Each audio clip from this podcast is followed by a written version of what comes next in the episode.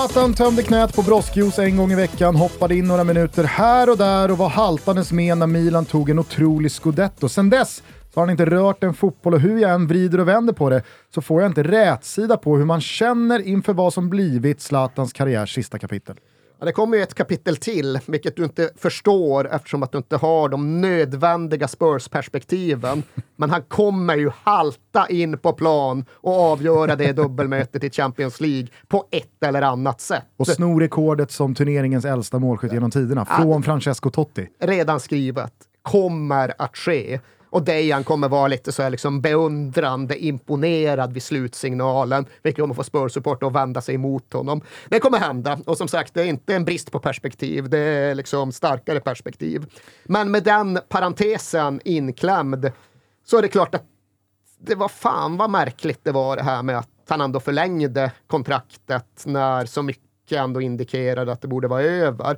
Men Zlatan är och förblir Zlatan. Han går sina egna vägar. Jag misstänker ju fortfarande, och det är lite, så här, det är lite spekulativt på ett nästan obehagligt sätt. Men jag misstänker nästan att det var något som han och Mino snackade ihop sig om mot slutet. Att fan, ut och strid igen. Liksom, låt det inte sluta så här. Vi kämpar på, vi biter ihop, vi knyter näven, vi visar vilka vi är. Att det kan ha funnits någon sån dimension också med i valet. Det vet jag inte. Man får lite den känslan nästan. Ja, men för det som i många år var från hans eget håll att jag ska minsann sluta på topp. Ni jag, kommer jag, märka. Ni kommer Go märka. Out with a bang. Exakt.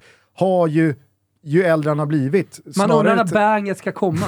Och hur banget ska te sig. Ja, men exakt. Men på senare år så har han ju mer och mer pratat om och varit ganska öppenhjärtig kring att ja, men jag, jag, jag, jag vill inte sluta spela fotboll. Det, det, det är lätt att kanske vara lite styv i korken när man är tjugosju och vet att jag har sex sju bra år kvar. Men när man är trettiosex, trettiosju och vet att vad ska jag göra nu då? Det här älskar jag. Det här är vad fan, jag vill ju det här. Och det finns ju något som är så jävla lätt att känna med i det. Och där är ju man ju inte ensam. Där har väl de allra flesta en liknande upplevelse att det har blivit svårare och svårare att känna med Zlatan med åren. Ju mer han har dundrat på med den här lejonskiten, desto mer har man känt att vad, vad är detta? Vad pratar du om? Vad liksom försöker du göra när du ska särskilja dig som en gud? Och gudar är väl en sak, men jag föredrar ju människor. Och Zlatan blir ju jäkligt mänsklig när han just låter det där skina igenom. Han har liksom ångest, han har våndar, han har någon form av skräck för vad livet på andra sidan fotbollsspelaren ska bli för något. För det enda han någonsin har känt till, det är fotbollsspelaren. Och det kan ju egentligen räcka för att göra det begripligt. Ja, men det är hans känsla. Han vill inte släppa taget, därför klamrar han sig fast med allt han har. Och är det nu så... all lycka, förutom, förutom i London, all lycka. Hoppas att det blir som du har tänkt. Jag hoppas du kan spela över fan E M tjugohundratjugofyra. Mm. Impact sub, finner sig i den mm. rollen, allt det där. Ja, mm. där, men vad vet man? Låt, låt han få det slut han nu själv bestämmer sig för. Vad säger du? Hoppas att det blir bang. När han väl slutar, så alltså, att det är storslaget och... Uh, ja, men det blir det, det väl. Ja. Milan jo, men kan det blir sina ceremonier. Jo, men, absolut, ceremonier, ja. Men att det rent alltså, sportsligt blir storslaget också. Jo, men, alltså, jag tänkte jag någonstans... fanns inte den punkten de, i den slutet fanns, på maj. Jo, men det fanns, men han var ju också skadad. Och han vill nog inte sl- avsluta fotbollskarriären skadad. Utan han, han, han vill ändå känna att kroppen är frisk och sådär. Eh, sen kanske inte det håller, men han, han sa ju det nu eh, i intervjuer också, att han... alltså om han inte kommer tillbaka och kan vara med och tävla, är det bättre att han sitter på läktaren, och bättre att han gör någonting annat i, i gruppen. Och eh, det, jag tror att det, det fortfarande står, för att när han väl har spelat, nu var det liksom spr- sprutor i ett knä som var svullet varje dag när han vaknade.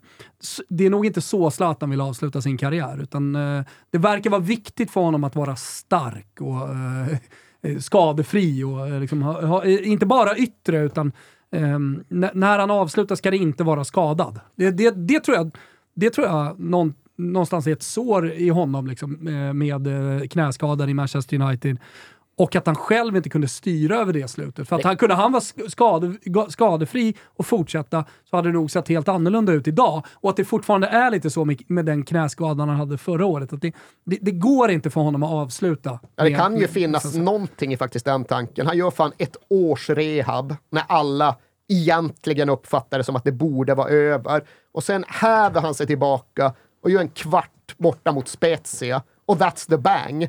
det räcker. Alltså, nu fick ni se, jag kom tillbaka, jag spelade en kvart. Det kanske inte är tre mål i Champions League-finalen, kanske är sjutton minuter mot Spezia, men det är Serie A-fotboll igen. Tack för mig, nu har jag i alla fall kommit mm. tillbaka igen. Men det har han ju redan gjort. Jo, men... alltså, han har ju kommit tillbaka från den där knäskadan ah. som höll honom borta från E M tjugohundratjugoett, och han kommer tillbaka. Visst, han, han gör inte mål i varje match och är Milans bästa spelare när de går och vinner Scudetton. Men det slutar med att han spelar i den där guldmatchen borta mot Sassuolo. De vinner ligatiteln. Ja, nej, han går ut med en champagneflaska och en cigarr i munnen. Om inte, alltså, när, när jag fattade att han väljer alltså inte att lägga av här, då fattade jag. Det här kan bli, det kan bli långa och kämpiga år framöver. Han tycker att han borde ha hållit ett bättre tal. Han vill ju om det.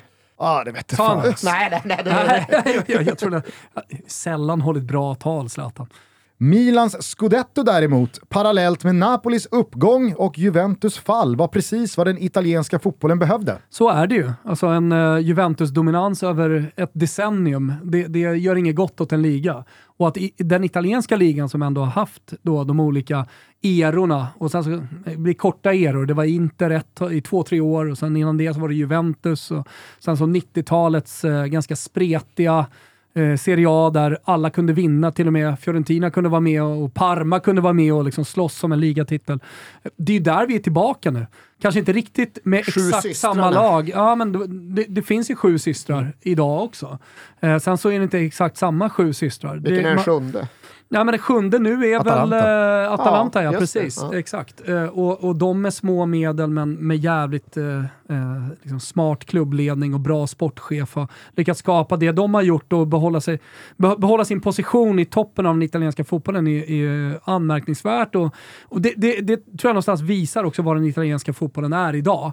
Att du, du kan fort, fortfarande göra väldigt mycket med lite mindre resurser än de allra största inhemskt. Det är Bäck och Häcken och överfört till. Det går, ja, ja. Men det, det, det går fortfarande. Atalanta eh, bevisar det, och det kommer säkert fler lag, typet Fiorentina, som skulle kunna bevisa det. Nu gör de allting fel hela tiden. Eh, och de, de lyckas liksom inte ta den där sista trappsteget upp till toppen. Eh, men men eh, Napoli har ju uppenbarligen lyckats. Eh, och och de, de har ju liksom inga megaresurser, utan hittar en Kvaratskhelia där och eh, någon spanjor där och, och Simen. En stor korean. Men så är de smarta. Alltså, eller så här, de, jag vet inte om de har haft tur eller om det har varit smartness. Men, men när de spenderar sin sto, sina stora pengar så har man träffat rätt. Mm. Alltså med Osimhen till exempel, det var ändå åttio miljoner euro. Alltså, en, enorma pengar för, för Napoli. Tänk om den hade slagit fel. Tänk om han hade fått en knäskada. Så man spelar ju ett högt eh, spel när man, när man betalar de summorna. Men eh, också träffa rätt på tränare tycker jag eh, genom hela, eh, hela alltså vägen fram hit. När man faktiskt eh, leder racet om Scudetton. Men eh, jag tycker att italiensk fotboll, det är det som frågan var. Alltså, den är ju rolig nu. I och med att alla är med och tävlar och att Napoli leder.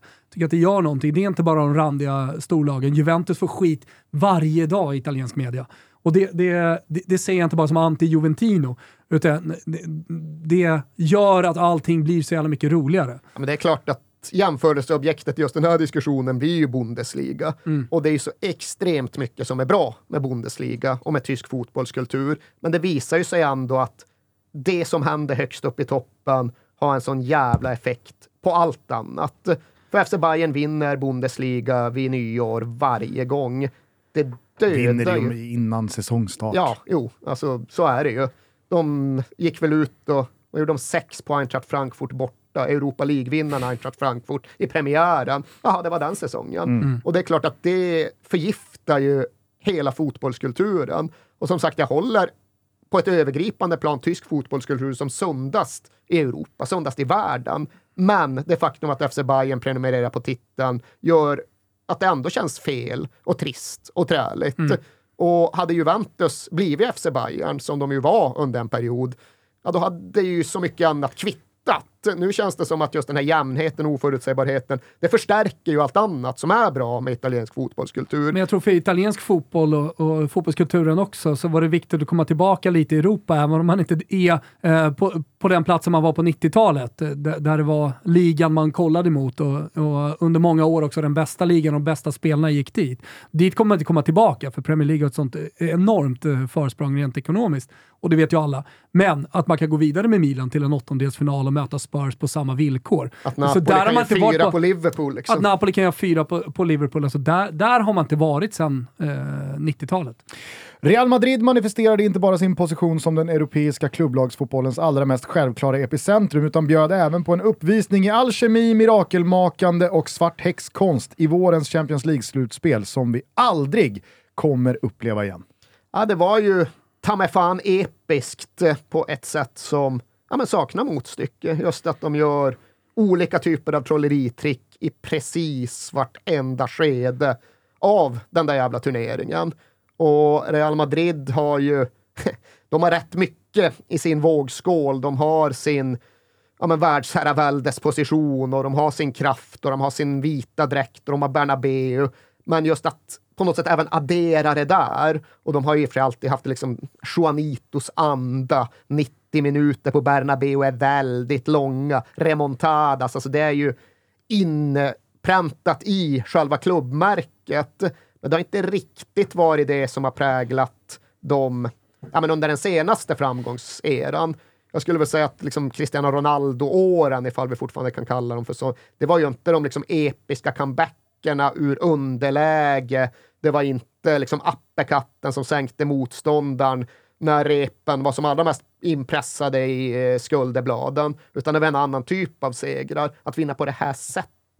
Det gör ju också någonting med klubbens karisma och det gör det ju lättare för en utomstående att liksom känna för dem. Det är ofta rätt svårt att känna för Real Madrid, men den gångna våren så var det plötsligt ganska enkelt. Jag såg, bara för några dagar sedan, så såg jag en sammanfattning av dubbelmötet mot Manchester City. Mm. Och efter varje missad målchans från Citys håll så klippte de på Peps reaktion. Alltså han är så skogstokig att de inte stänger det där dubbelmötet. Det, det, det är tio gånger på två ja. matcher som det ska vara stendött. Jag var på första matchen i Manchester. Jag har inte varit på så mycket Champions League-fotboll annars de senaste åren. Men jag var på den matchen och det var ju total klassskillnad.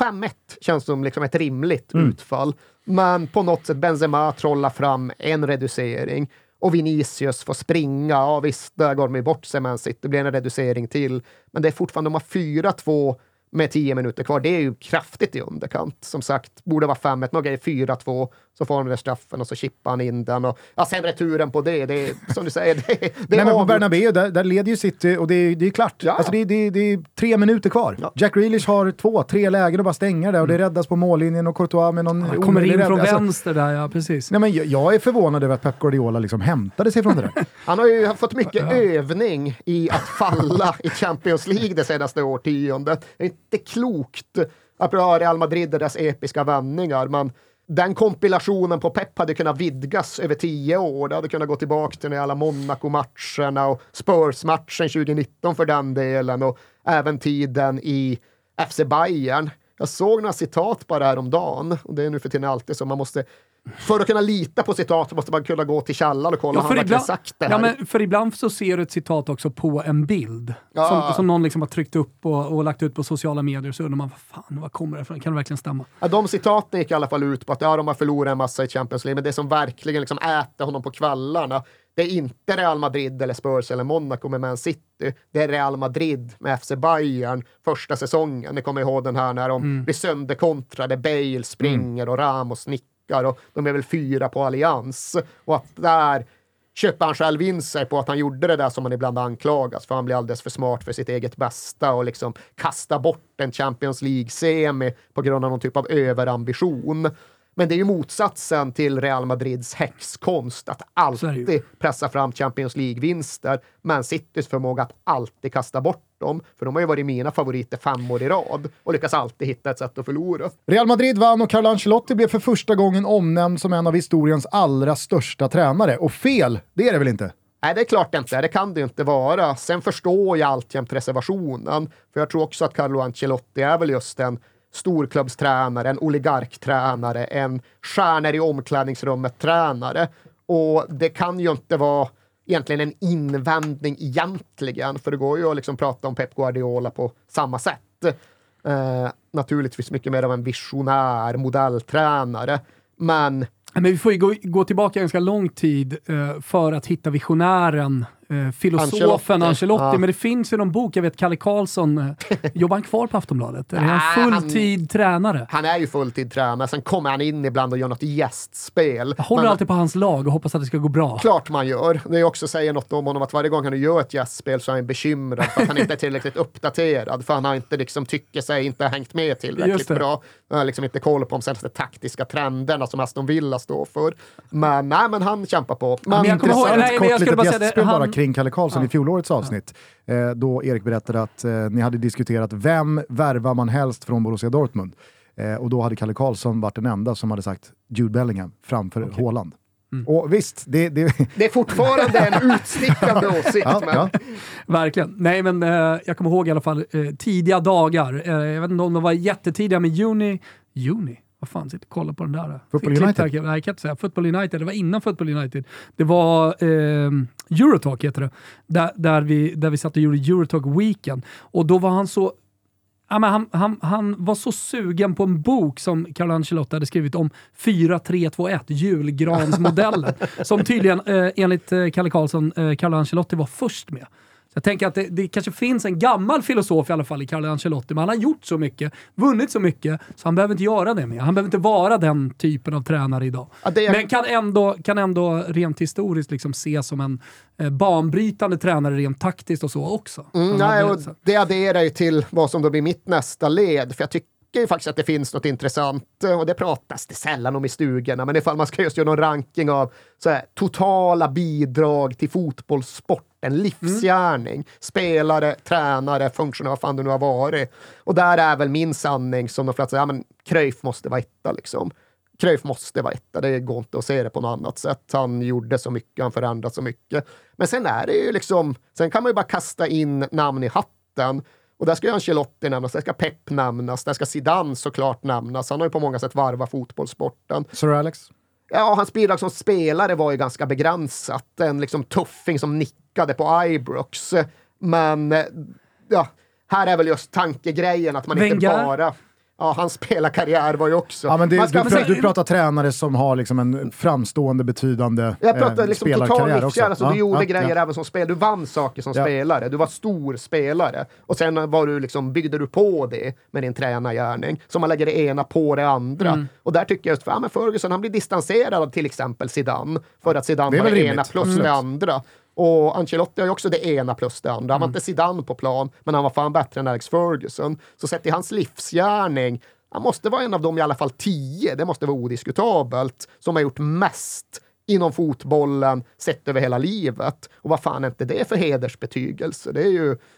Fan, större blir det inte. Men hur stor var eh, Arsène Wengers impact på den engelska fotbollen när han kom in och man skulle äta nyttigt och träna ordentligt eh, från att liksom gå till pubben tre, fyra dagar i veckan?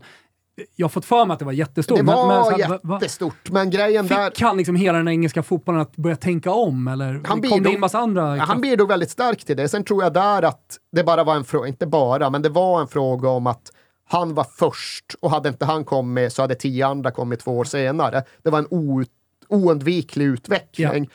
Det som Cruyff gjorde och det som sen Guardiola har spunnit vidare på, det tror jag inte var oundvikligt på samma sätt. Det krävdes det att liksom någon bröt Fattar. barriärer som annars inte hade sprängts. Men det är klart att Wenger ska ha det med i sin livsgärning. Men som sagt, han som spelare var ju totalt ja. obetydlig. Och här krävde det liksom nordisk kombination. Du kan inte bara ställa upp i backhoppning. Du måste fan göra längden också. Och nu när han liksom vill ha in en ny offside-regel och Nej, han har liksom väldigt mycket filosofiska tankar. Exakt, nu håller jag ju på liksom att få mycket minus. Ja, det är det.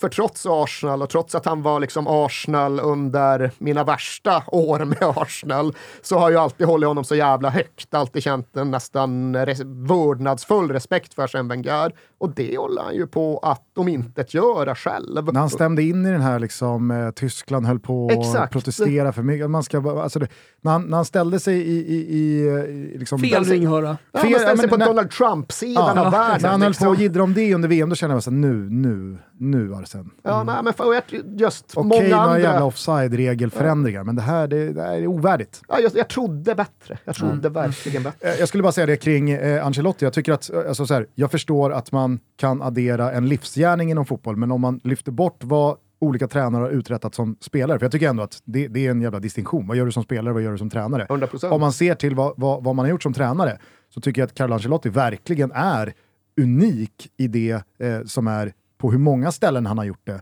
och över hur lång tid han har gjort det. Och framförallt under den tid han har gjort det. Och där tror jag väl att vi ändå måste sortera när det kommer till Ancelotti.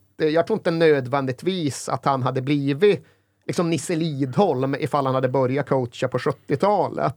Men jag tror att han har varit perfekt för just vår tid. Han blev tränare när precis Carlo Ancelottis tränartyp behövdes. Och nu pratar ju de om tjugohundratalsfotbollen, oligarkfotbollen, shejkfotbollen. För jag tror ändå liksom att det inte att vara nedsättande att säga att hans unika styrka, hans U S P, det är ju det där att samtidigt kunna hantera Abramovic eller Florentino Perez eller Cristiano Ronaldo eller Kaká i Milan eller Berlusconi. Alltså att kunna hantera de här larger than life-ägarna och de här extremstjärnorna till spelare. Och att kunna göra det i olika miljöer. Ja, han klarar det i P S G, han klarar det i Madrid, han klarar det hjälpligt mm. i Chelsea, han klarar det i Milan. Det är ju ingen annan som har gjort. Men det är ju en helt annan typ av uppdrag än att coacha ja, till och med Arsenal, men ännu mer Aston Villa eller Almeria mm. eller Atalanta. Alltså, det är något annat. Men just den här tiden, de klubbarna, de städerna, de omklädningsrummen, ja, där är han ju oöverträffad. Han är liksom oligarkfotbollens främsta coach, eller främsta förvaltare kanske snarare. Ja, men det tycker jag är en jättebra sammanfattning.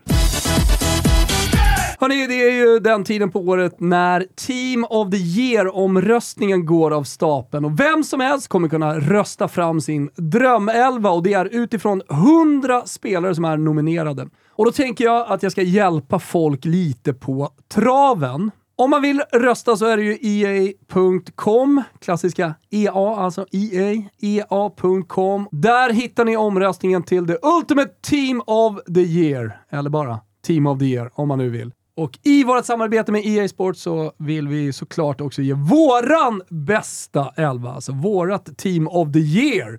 Så det gäller bara att hänga med här och sen så får man ju hålla med mig eller inte hålla med mig. Men vi börjar bakifrån. Kom ihåg också att det är fyra tre tre uppställningen som man eh, måste använda sig av.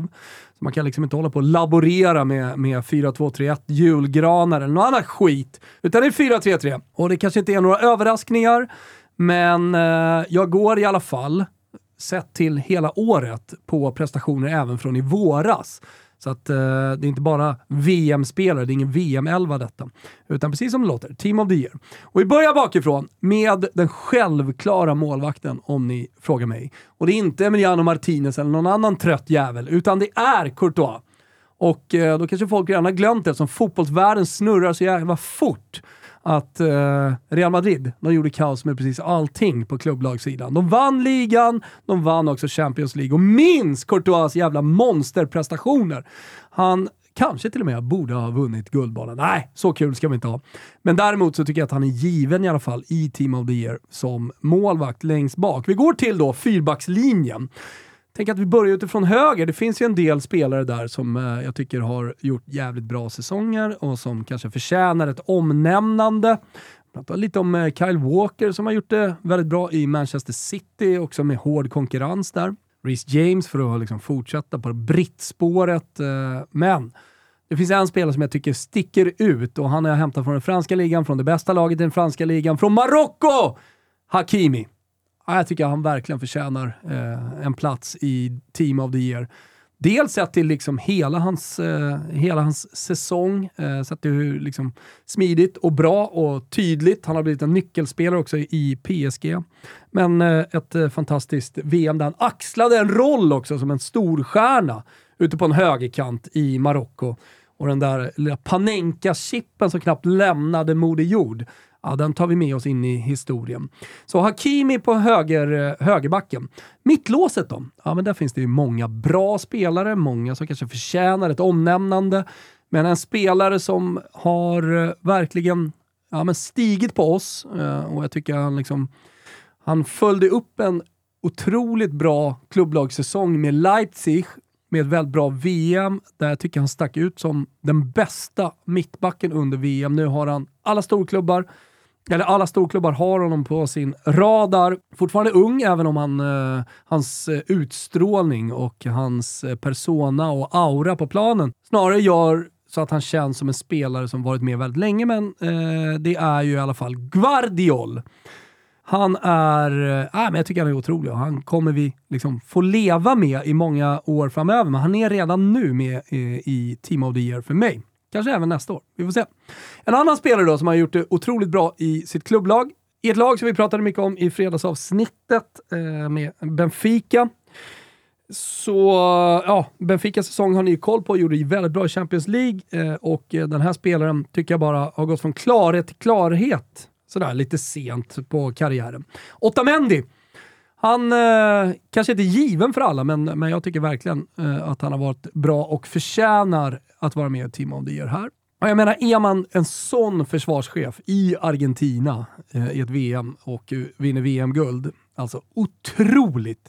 Alltså vilket V M han gjorde, Nicolas Otamendi.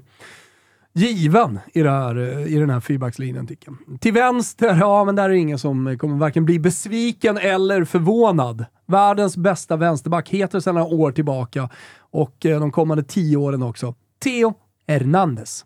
Både offensivt och börjar nu också sätta defensiven. Jag säger inte att han är komplett där. Han kommer fortsätta göra någon tabbe. Men det spelar liksom ingen roll för att han är så jävla bra. Och han är själva definitionen av en modern ytterback. Som Pioli verkligen har fått till det med Theo Hernandez. Otroligt. Hörrni, måste lämna backlinjen. Vi går upp till mittfältet. Team of the Year pratar vi om. Vi pratar om Neymar, Modric, Jude Bellingham. Där har ni min trio. Flytta ner lite Neymar i en uh, lite fri roll här uh, i mitt fyra tre tre. Fantasista, gör lite som han vill. Uh, Neymar är alltid med i mitt Team of the Year, höll jag på att säga. Han kan göra nästan vad som helst. Nej, men jag tycker att han är fantastisk. Eh, lite otur där med skadan, men jag tycker Brasilien förtjänade mer. Neymar förtjänade mer. Det där målet som han gör också förtjänade mer. Allting förtjänar mer. Han förtjänar Team of the Year. Modric, given tycker jag. Alltså vilken, vilken, vilken jävla sesse med Real Madrid. Och så bra han var i V M också. Given. Och sen så Jude Bellingham då. Alla som inte följer den tyska ligan. Jag följer inte alla matcher som, som Dortmund spelar. Men, men Jude Bellingham, herregud. Vilken jävla lirare han är. Och vilken, vilken trygg punkt han kommer vara i det nästa lag han går till. Vilket det nu blir borta på öarna. Längst fram, där tänkte jag säga att det kanske inte är några överraskningar. Men det är väl nummer nio-positionen då, vem man ska välja. Eftersom Benzema missade V M. Men här gör jag ett undantag. Man behöver faktiskt inte ha varit med och gjort skillnad i V M. För att, för att komma med i mitt Team of the Year. Ballon d'Or. Allt han gjorde, vann allt med Real Madrid. Man skulle också kunna säga att han vann allt åt Real Madrid. Så eh, fullständig nyckelspelare och allting. Fick V M förstört då, tyvärr då för hans del. Tyvärr också för Frankrikes del ska sägas. Kanske var det hans skada som till slut blev tungan på vågen. Det gjorde att Frankrike inte vann. Eh, men given nia här. Eh, vem ska man nämna bakom honom? Eh, men det är ju typ Haaland. Eh, men men eh, han kan ju såklart inte liksom, kliva förbi Ballon d'Or-vinnaren Benzema. Flankeras såklart då av Mbappé och Leo Messi. Leo Messi nästa års guldboll och runner-up till nästa års guldboll. Kylian Mbappé. Han äh, äh, ja, alltså, behöver ju typ äh, in, in, inte mer än ett omnämnande här. Jag tycker att äh, alla ni som lyssnar på detta äh, ska gå in på E A punkt com. Kom och eh, ni kan också kolla på våra sociala medier där vi lägger ut eh, länkar till eh, den här omröstningen. Eh, ni väljer fyra försvarare, en målvakt, tre mittfältare och tre anfallare. Och så gör ni er egen startelva. Vi säger stort tack till E A Sports eh, för att ni är så jävla härliga och eh, kör Team of the Year där alla får vara med och rösta. Och det här blir ju då det globala folkets röst i slutändan. Det enda rätta. Får vi se hur många, hur många jag träffar och hur, hur mycket lika jag tycker som resten av världen. Men gör er röst hörd. Och orkar ni inte gå in på E A punkt com nu direkt, ja då kollar ni på våra sociala medier så länkar vi direkt in. Så stort tack! Ciao! Conference League såg så. Dagens ljus och hur skeptisk man än var så är det väl bara att konstatera att det blev en homerun. Ja, bara för att ni vann. Nej. Äh. Inte bara. Ah, nej. Nej, jag älskar det. Nej, jag, jag gillar också det. det. Det har vi ju pratat om väldigt mycket också. Att, jag, att, vi, att vi båda, eh, både jag och Gusten tycker, tycker mycket om Conference League. Jag tycker får, att det har landat bra. Det var ju så mycket skit i början. Exakt. Det. Men ska vi nå mer till Roma och Mourinho eller ska vi klara av det här? Älskar du honom fortfarande reservationslöst? Ja, men det, det, det, det ska man säga, det var nämligen någon som skrev liksom att Gustens vurmande för Mourinho och så, så har Roma gjort en del dåliga resultat. Ja, hur blev det nu med Mourinho? Men han har ju redan vunnit i Rom. Det får man för säga. Att, för att de fyller Stadio Olimpico för första gången sedan tidiga sensidagar. När liksom Roma krigar om Scudetton. Mm. Det här är första gången sedan det ekonomiska stålbadet noll tre noll fyra då liksom Lazio drogs in, Roma drogs in, Fiorentina, de hade redan liksom blivit dödade. Och sen följde Milan, Inter, eh, Juventus delvis också, även om de alltid har varit starka med, med Agnelli-familjen. Så det, det här är alltså första gången de dels går och vinner en europeisk titel, även om det bara är Conference, men också får tillbaka publiken och har en entusiasm i hela staden som står bakom laget. Och man, man står bakom laget. Man, man, man har ett tålamod som inte har funnits eh, de senaste tjugo åren. Eh, sett till liksom dåliga resultat, en dålig prestation och sådär. Utan de, de, den är intakt. Det är sextio tusen varenda jävla vecka oavsett motstånd på Stadio Olimpico. Då har man redan vunnit. Det köper jag. Och då har man vunnit. Alltså det är ett större seger än att vinna Conference League. Fylla hemmaarenan som inte tidigare varit full. Det är det bästa en tränare kan lyckas med. Sen har det väl i och för sig rätt mycket med klubbens generella prissättning att göra. Och den vet jag inte hur inblandad Mourinho har varit i. Men det är ändå en jävla... Prezzi popolari. Ja. Och jag, jag tänkte inte nödvändigtvis på att det här slutade med en Roma-seger, utan jag tänker på alla de Djurgården där ute ja, ja, som exakt. Har fått sin nivå av europeisk cupfotboll. Supporterna som får sina resor. Att man får någonting som man kanske bara upplever en eller två eller tre gånger under en hel livstid. Det tycker jag har varit jävligt... Alltså det, det har landat väldigt bra, tycker Stämmer jag. In till fullo och just det där att ja, men det gör fotbollskontinenten större och den ger relevans till... liksom länder, städer, föreningar som annars har blivit akterseglade. Djurgården är ju ett jättebra exempel, men det finns ju exempel från ja, men helvete, Azerbaijan i öster till, ja, vet inte vart vi kommer i väster, Irland. Fan, Shamrock Rovers fick ett gruppspel. Har väl i och för sig haft det tidigare, men vad fan, det är fantastiskt. Liksom, mer, mer ljus till alla dem. Vill vi egentligen bara avsluta Roma-delen med att det räcker inte med att fylla arenan och ha sextio tusen, utan du vill ju också ha en levande supporterkultur. Och är det någonting som eh, har präglat eh, Roms supporterkultur så har det varit protester.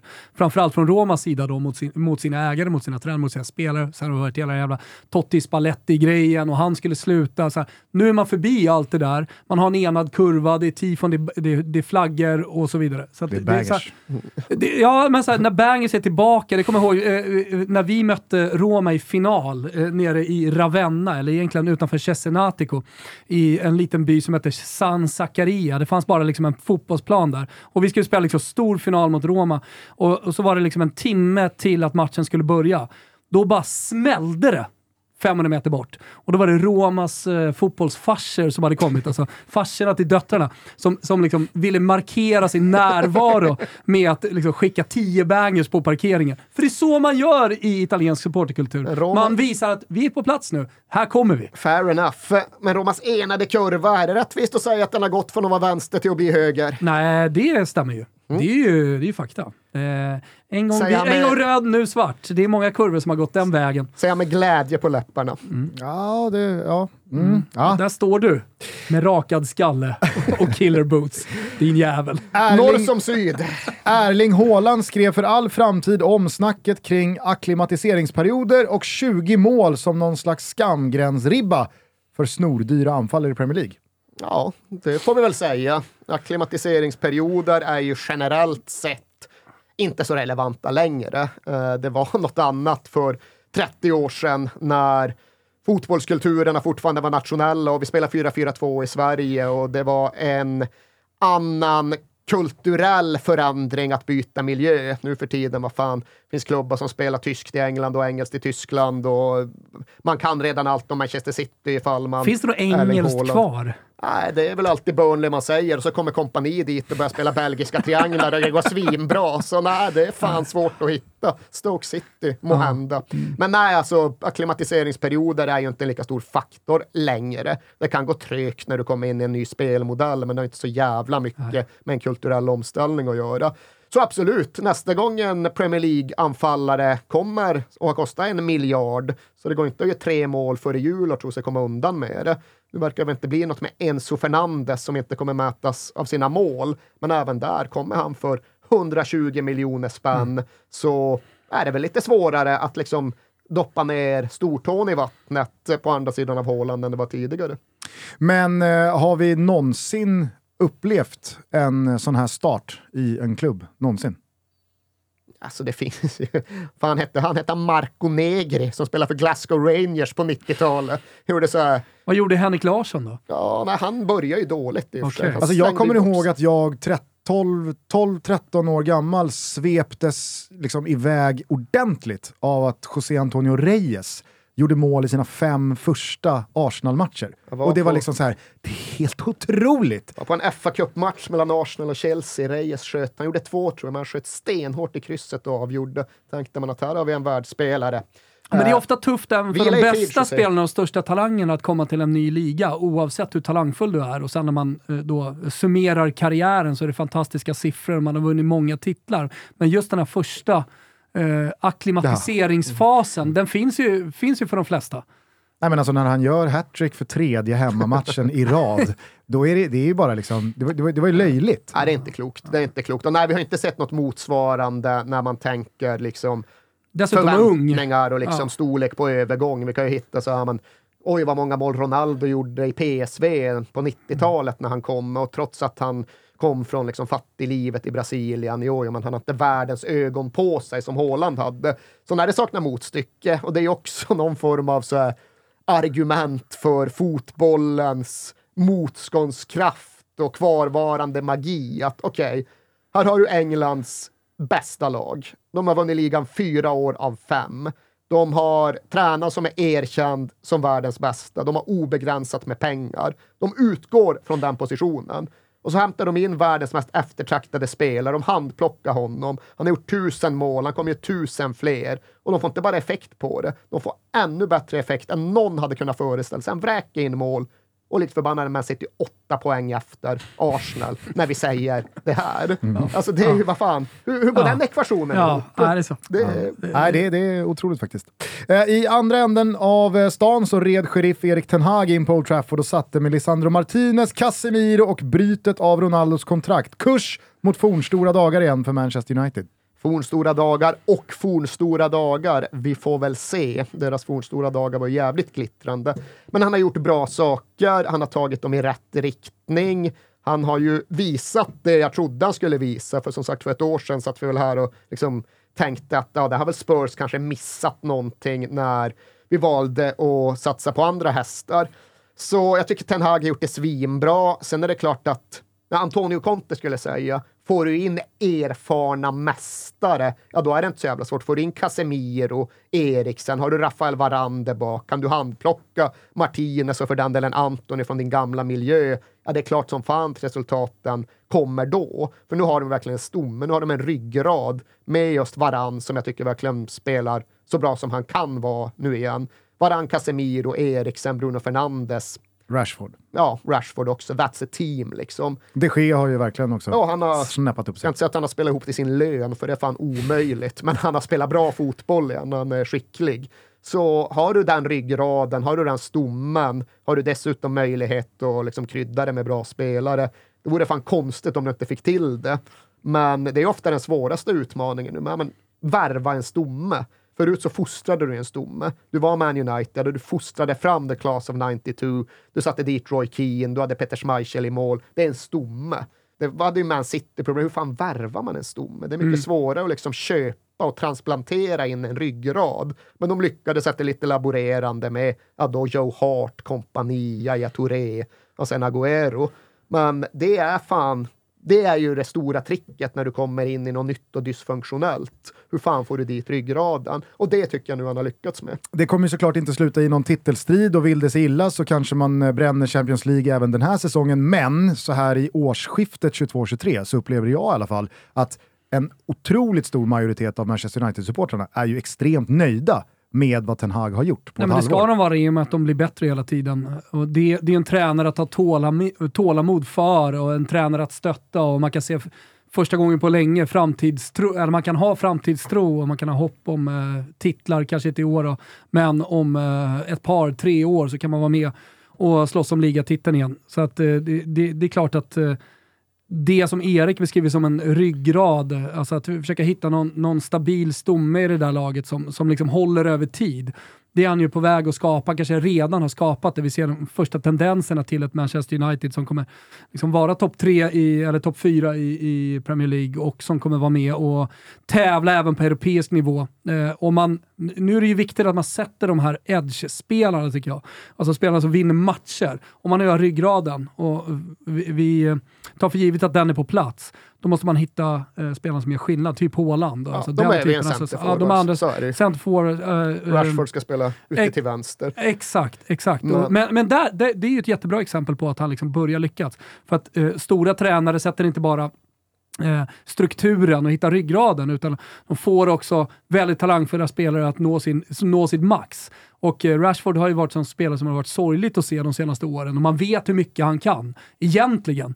Eh, och nu har han börjat hitta tillbaka till den. Eh, liksom, eh, Ten Hag har mm. hittat den spelaren igen mm. och han har börjat leverera. Ja, det jag också tycker imponerar, det är ju, jag ska inte liksom använda det som ett argument mot Ancelotti, men ändå liksom utifrån den diskussionen, det jobbet han har nu är ju ett helt annat jobb mm. än det han hade i Ajax. Ajax, utveckla, utbilda, få unga killar att ta kliv och växa samman efter en given modell. Idealism nästintill på liksom någon form av fotbollsnivå. Det här är ju pragmatism, och det här är utifrån en helt annan kostym. Liksom det han hade i Ajax tjugo arton tjugo nitton, det var ju en massa tjugo-åringar från akademin som erövrade världen tillsammans. Mm. Och de gjorde det för att alla visste exakt vad fyra tre tre innebar för Ajax. Vad fan som svensk fotboll och fyra fyra två förr i tiden. Det fanns en modell. Och nu kommer han in. Det finns ingen modell i Manchester United. Akademin, ja, den är ju fantastisk på sitt sätt, men den tuggar ju inte ur sig modellspelare. Och vad var det Ronaldo sa? Att Carrington börjar falla, ja, falla ihop lite grann. Att faciliteten är inte vad de en gång var, att man måste renovera. Och så. Men Ajax är ju ändå ett utvecklings- och utbildningsjobb numera. Men United är näst största klubben i världen, beroende lite på hur man räknar. Och det är just Casemiro, det är Varane, det är Christian Eriksen, det är fullblod som i många ögon kanske är på väg lite utför. Det är Cristiano Ronaldo, hanterar det med allt vad det nu innebär. Så det är ett helt annat jobb. Och det är inte så jävla vanligt att du lyckas med det ena lika väl som du lyckas med det andra. Det gäller tränare, det gäller spelare. Ja, men nu klarar sig passningsklonerna från Barcelona i en annan miljö. Det är alltid en diskussion. Mm. Det är precis samma sorts diskussion här, och Ten Hag imponerar. Mm. Ja, jag tycker också, alltså, med de här smällarna han åkt på också. Premiären mot ja. Brighton, noll fyra mot Brentford. Ytterligare någon en och en halv, två månader senare den här överkörningen mot derbyt, City i derbyt. Alltså att, att han ändå har behållit ett jävla lugn ja. i den där starten. För att, hej, han har inte varit på posten länge. Men i den här moderna kontexten, alltså, det hade inte varit eh, ovanligt med eh, ett panikbeslut att nej, vi skiftar. Eller, ja, eller vi, nej, nu hänger han löst. Eller att han börjar ta panikbeslut. Exakt. Liksom. exakt. Han visste, Ronald, du får göra vad fan du vill. Bara du gör några mål nu. Exakt. Eh, de delat mesta franska ligamästarna Saint-Étienne imploderade som klubb, och även fast man åkt ur Ligue ett och tagit sig tillbaka förr så känns det annorlunda nu. Au revoir. Ska vi tacka av Saint-Étienne? Jag, jag att vägrar. Du, ja, men du, jag du får väl vägrar. säga emot mig här då. I jag älskar Saint-Étienne, för fan. Det är derbyt mot Lyon. Då är det ingen diskussion om vilken sida man står på. Det, det, är, också, det är också roligt. Alltså, ursäkta alla flickfotbollsreferenser, men vi mötte dem i Lyon. Jaha. Och, eh, då, de kommer bangers, deras farsa, nej, hoppas men, jag. Alltså, så här, då hade vi ju spelat i Italien med deras föräldrar. Det var fullständig kalabalik. Hade det hänt i Sverige så hade de stängt ner flickfotbollen för all framtid. Mer eller mindre det som hände under de kupperna. Men eh, det värsta var ändå när vi stötte på Sankt Etiens föräldrar i, i Frankrike. För där var det körning. Det var liksom Ultras föräldrar rakt igenom. Både på, både på mammor och papper. Det glädjer mig mycket. fyra ett till, till tjejerna. Alltså, här får vi ändå ta någon form av övergripande avstamp och konstatera att det finns ju en handfull riktiga fotbollsstäder i Frankrike. De är inte skitmånga, för länge var ju Frankrike en rugbynation, men det var alltid fotboll i Lens, det var alltid fotboll i Nantes, det var alltid fotboll i såklart Marseille, och det var kanske mest fotboll av allt i Saint-Étienne. Och det är ju det är ju Frankrikes Burnley liksom. Bortglömd, nedgången, gammal industristad, fan, allt hopp är borta. Ingenting talar längre för dem, men jävlar vad de fortfarande kan fylla upp sin fotbollsarena med både folk och med känslor. Och ibland rinner det då över, som vi såg när de mm. åkte ur. Men det finns en så stark inneboende kraft i den föreningen att jag är övertygad att de studsar tillbaka. Frankrike är inte closed shop på nej. Det sättet heller. De ligger heller inte trea eller sjua, utan de ligger tvärsist. Jo, nej, men de kanske måste nerytte, de kanske måste omstrukturera skiten, liksom italiensk Fiorentina-modell. Lägg till någon bokstav och akronym och sen kör vi igen liksom.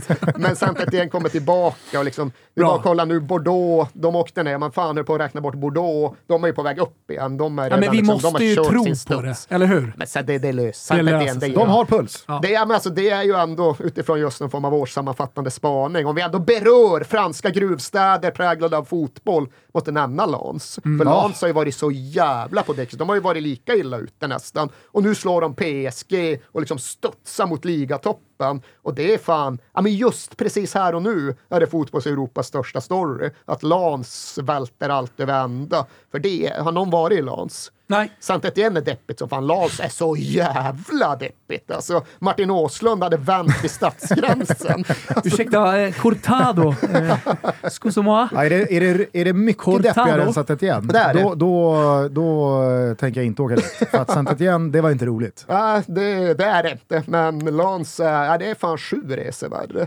Helvete. Det är vilket shithole det är. Passa ja, på att hylla Lyon då, eftersom vi ja, ja, sofistikerade jävla ja, semester. Jag var, jag var aldrig inne i stan. Den enda gången jag varit inne i stan så var jag på Brasserie Georges med Gusten och Kim Wirsén som jag klipper på det. Men nu var jag bara på landsbygden. Jävla mysigt.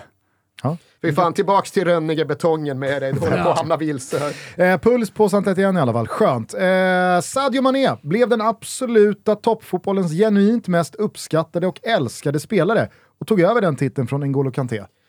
Du tänker med alla liksom uppbyggda sjukhus hemma i Senegal och så vidare. Jag tänker att någonting från fotbollsåret tjugohundratjugotvå som jag bär med mig, det var att världen fick någon form av liksom ny kärleksvåg för Sadio Mané. I takt med att han gjorde ett jävla bra sportsligt år också. Må hända att det slutade eh, på tråkigt sätt med att han inte kunde spela V M då, skadad för Senegal. Eh, det, det, det var bara liksom, det, det var bara klingar, den känslan. Ah, jag här opponerar jag mig. Jag Aha. upplevde att liksom det Kanté hade runt sig V M tjugoarton, den liksom unisona uppslutningen bakom idén om honom som fotbollsvärldens maskott, den har ändå inte Mané. Mané har någon form av edge som gör honom lite mer svårtuggad. Jag förstår ju vart du kommer ifrån och här är Jösses, han går där och vinner afrikanska, men det fanns ändå någonting i ja, men den faktiska rivaliteten med Mohamed Salah som fick en att känna att fan, det finns ett jävla ego, det finns ett hävdelsebehov, det finns mer än en anledning till att han lämnar Liverpool för F C Bayern. Och just den grejen som inte det uppfattas runt Kanté, den tror jag gör att det är två olika grejer vi snackar om. Men är då Kanté kvar på den här tronen, eller finns det någon annan som ni upplever som den absoluta toppfotbollens unisont mest älskade spelare? Oj fan, nu får Wilbacka ta ett ansvar så får jag fundera. Men är du med mig i alla fall på känslan kring Manés tjugohundratjugotvå? Att liksom så här, den, den ja, men jag tycker inte han lika marg- marginalfotbollssupporten liksom, som följer jo, fotbollen. Men det Kanté hade tjugohundratjugotvå hände någonting. Det Kanté hade det, det var en uppenbarelse. Jo, men det, det, det var en uppenbarelse även på planen. Han var den här blyga killen, han gick ut med det franska landslaget på planen bland alla storstjärnor med konstiga frisyrer och så vidare, så var han liksom han, han var någon slags eh, något slags ankare.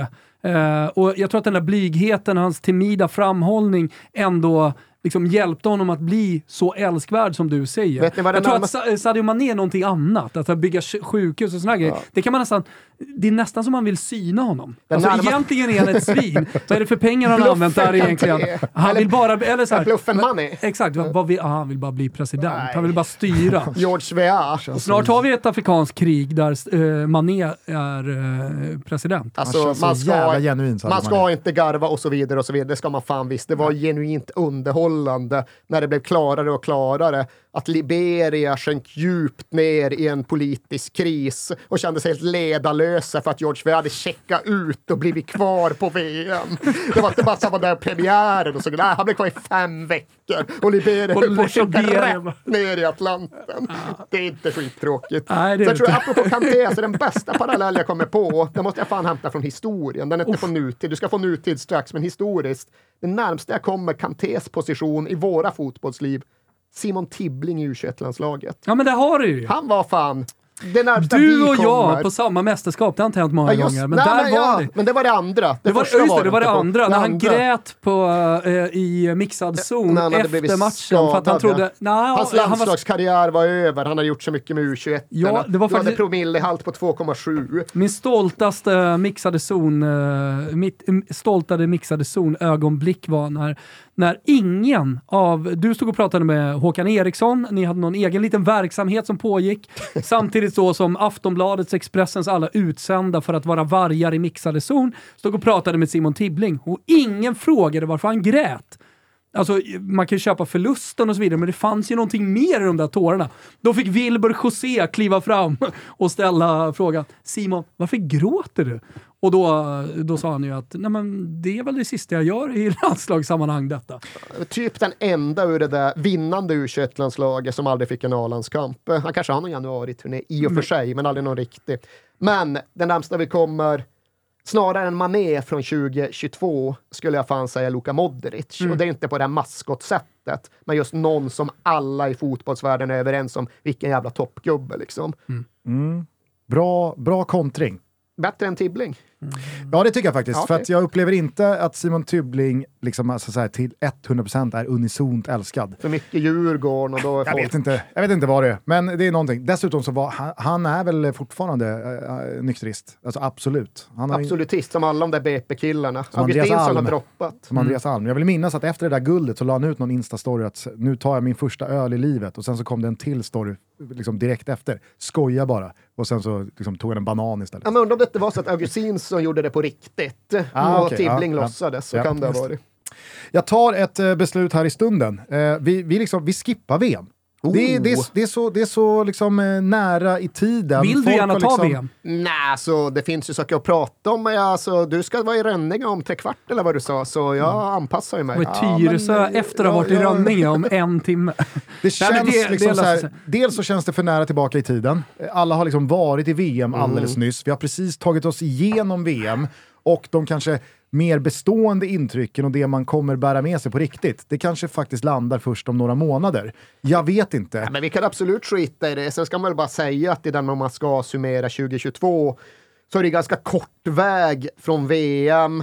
Och det var mycket som var fantastiskt. Ett V M är ju på många sätt alltid ett V M. Det fick man någonstans bekräftat. Men hela liksom diskussionen runt, alla vet vad det är. Vi behöver inte dra igenom hela Qatar-problematiseringen igen. Men det är ganska kort väg därifrån till ja, men de tragedier som ändå har färgat fotbollsåret på ett bestående sätt. Fan, hundratals, vad var det, hundratrettiotre som dog på den jävla arenan i Indonesien. Var det sextio som dog på arenan i Kamerun under afrikanska mästerskapen. Var en sån jävla otäck sekvens i Mexiko med Atlas, du vet mästarna Atlas, när de, ja, det var den där liksom pågående gruppmisshandeln som fortfarande, vi vet inte hur många eller vilka som dog eller vad fan som hände. Och det hade kunnat bli Champions League-finalen, Liverpool mot Real Madrid i Paris. Folk hade kunnat dö där också. Så det är ju någonting runt fotbollsåret tjugo tjugotvå. Vi har alla jävla sportswashing. Vi har Alexander Isak, Newcastle, allt vad det innebär. V M i Qatar. Vi orkar inte tugga igenom allt det, men det är klart att det lever i oss. Och sen då alla de här situationerna där folk fan har dött på fotbollsmatcher. Det är ju... ja, det går inte bara att röska av sig när man ser tillbaka, så är det fan i mig.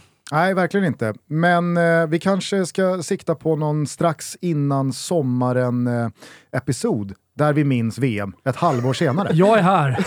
Spetsigt timing. Då är det helt ah, nytt. När, när, när vinner Saudiarabien tjugo trettio? Nej, men alltså, hold your horses här, Thomas. Aha. Hold your horses. Men jag, alltså, så här, jag tycker inte heller vi kan skynda oss igenom allt som var V M tjugo tjugotvå på fjorton minuter här. Vi är ju trots allt två tjugo in. Ja, men det blir ett uh, When We're Kings avsnitt i ett. Så. Ja, men vad fan vill ni ha V M då? Ska, vi, ska, nej, ska jag dra mina yes, punkter här? Vilbergs ska till Rönninge. Jag är anpassningsbar. Jaha, okej.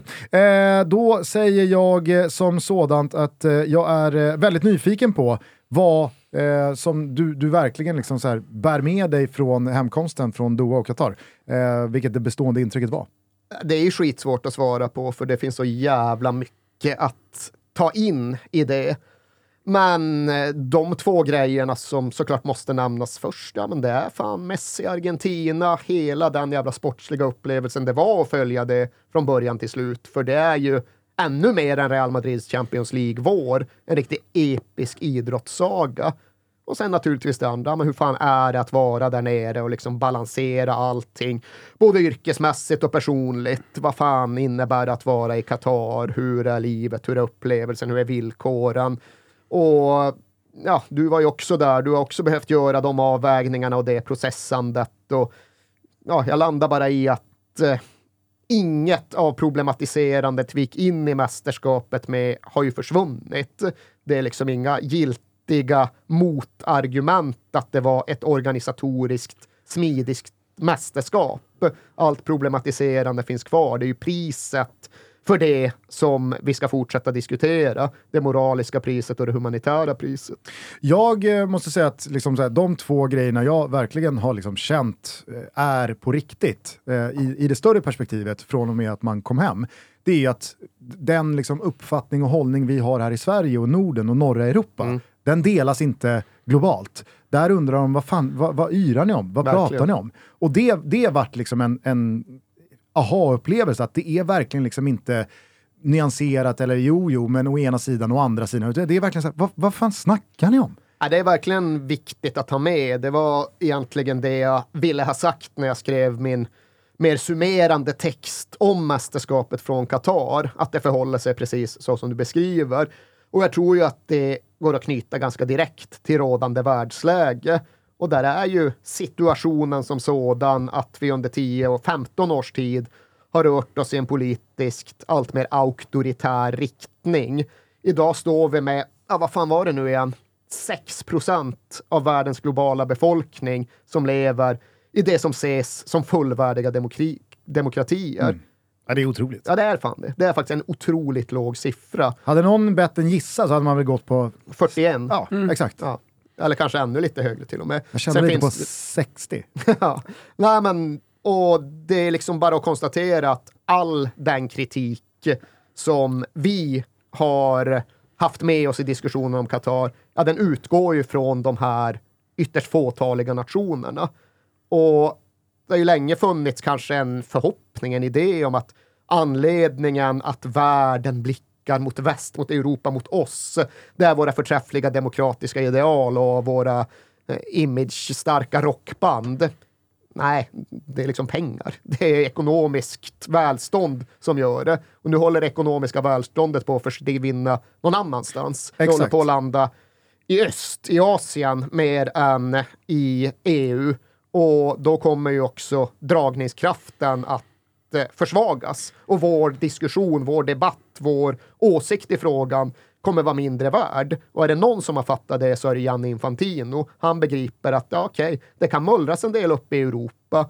Och det är väl ett problem eftersom att fotbollen fortfarande utgår därifrån. Men det är inte ett så stort problem att jag behöver lyssna så det är jättemycket. För det finns många andra länder där ute. Och det var precis det som var min andra starka, tydliga känsla som man kom hem med. Att det här mästerskapet har trots all kritik härifrån, från de här delarna av världen, det har genomförts, det har bedrivits, det har uppskattats av väldigt, väldigt många. Cristiano Ronaldo går nu till Saudiarabien, en, alltså en av de absolut största fotbollsspelarna i historien, är redan där. Jag utgår från att Saudiarabien får V M tjugo trettio Och sen så såg jag här bara i dagarna Mohammed bin Salman sitta på någon stor dragning nere i Saudiarabien och säga att jag är helt övertygad om att om fem år så är den här delen av världen på väldigt god väg att liksom cementera oss som det nya Europa. Att det är liksom de strömningarna som är, det är den framtiden som, som står för dörren. Och hur tror du det går i V M för intellektuellt funktionsnedsatta? Ja, men det, det slaktas ju vidare, såklart. Nej, men, ver- Nej, men det, det, det kändes verkligen som att det här V M:et blev, även fast många kanske hade liksom... Eh, känt på tanke för första gången under året eller förra året eller vad det nu kan vara, så, så blev det så konkret och tydligt att det här var ett paradigmskifte eller starten på en ny eh, verklighet. Ja, ni har väl under dessa sju år märkt att ifall det ska vara dystopisk domedagströmmande så är jag inte sen att stå där med vispen. Och jag delar ju väldigt mycket av den här känslan. Den vispen. Ja, exakt. Det vispas på virveltrumman. Uh, nej, men det fanns ju ändå någon idé eller någon tankebana in i V M om att fan, det här kanske är liksom linjen i sanden. Hit men inte längre. Nu går fotbollen till Qatar utifrån något gammalt beslut från ett genomkorrupt FIFA, men sen blir liksom motreaktionen för stark och sen retirerar fotbollen tillbaks till sans och balans. Och det var ju en tankebana som jag liksom hoppades mycket på. Fan, det vore ju fantastiskt om just motreaktionen blir så kraftfull att fotbollen måste lägga band på sig själv. Och på andra sidan mästerskapet så uppfattar ju precis som du att nej, inte alls. Nej, nej. Och det här det är bara in... början. Det här är bara början. Och det är inte för att det var liksom för svaga eller för ogrundade protester från Sverige eller Danmark eller Tyskland eller Australien. Liksom, det sköttes väl från organiserade supporterled och från liksom fotbollens olika aktörer och intressehavare. Det är liksom inte det som är problemet, utan problemet är att makten är på väg någon annanstans och vår röst försvagas. Och jag åkte ner och trodde att det där med Saudi tjugo trettio, ja men det kommer ju visa sig omöjligt. Kan ju inte lägga två av tre V M i samma del av världen. Nu är jag också sådär att det lär ju hända. Så lär det väl säkert bli. Och det här går ju någonstans i linje med det jag ofta återkommer till när jag liksom filosoferar på ett övergripande sätt om morgondagens fotboll. Den kommer skiktas, den kommer delas upp. Det kommer bli frågan om två, tre olika fotbollssporter.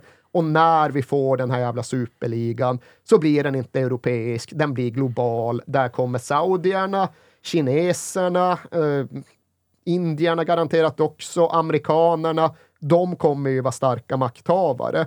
Så...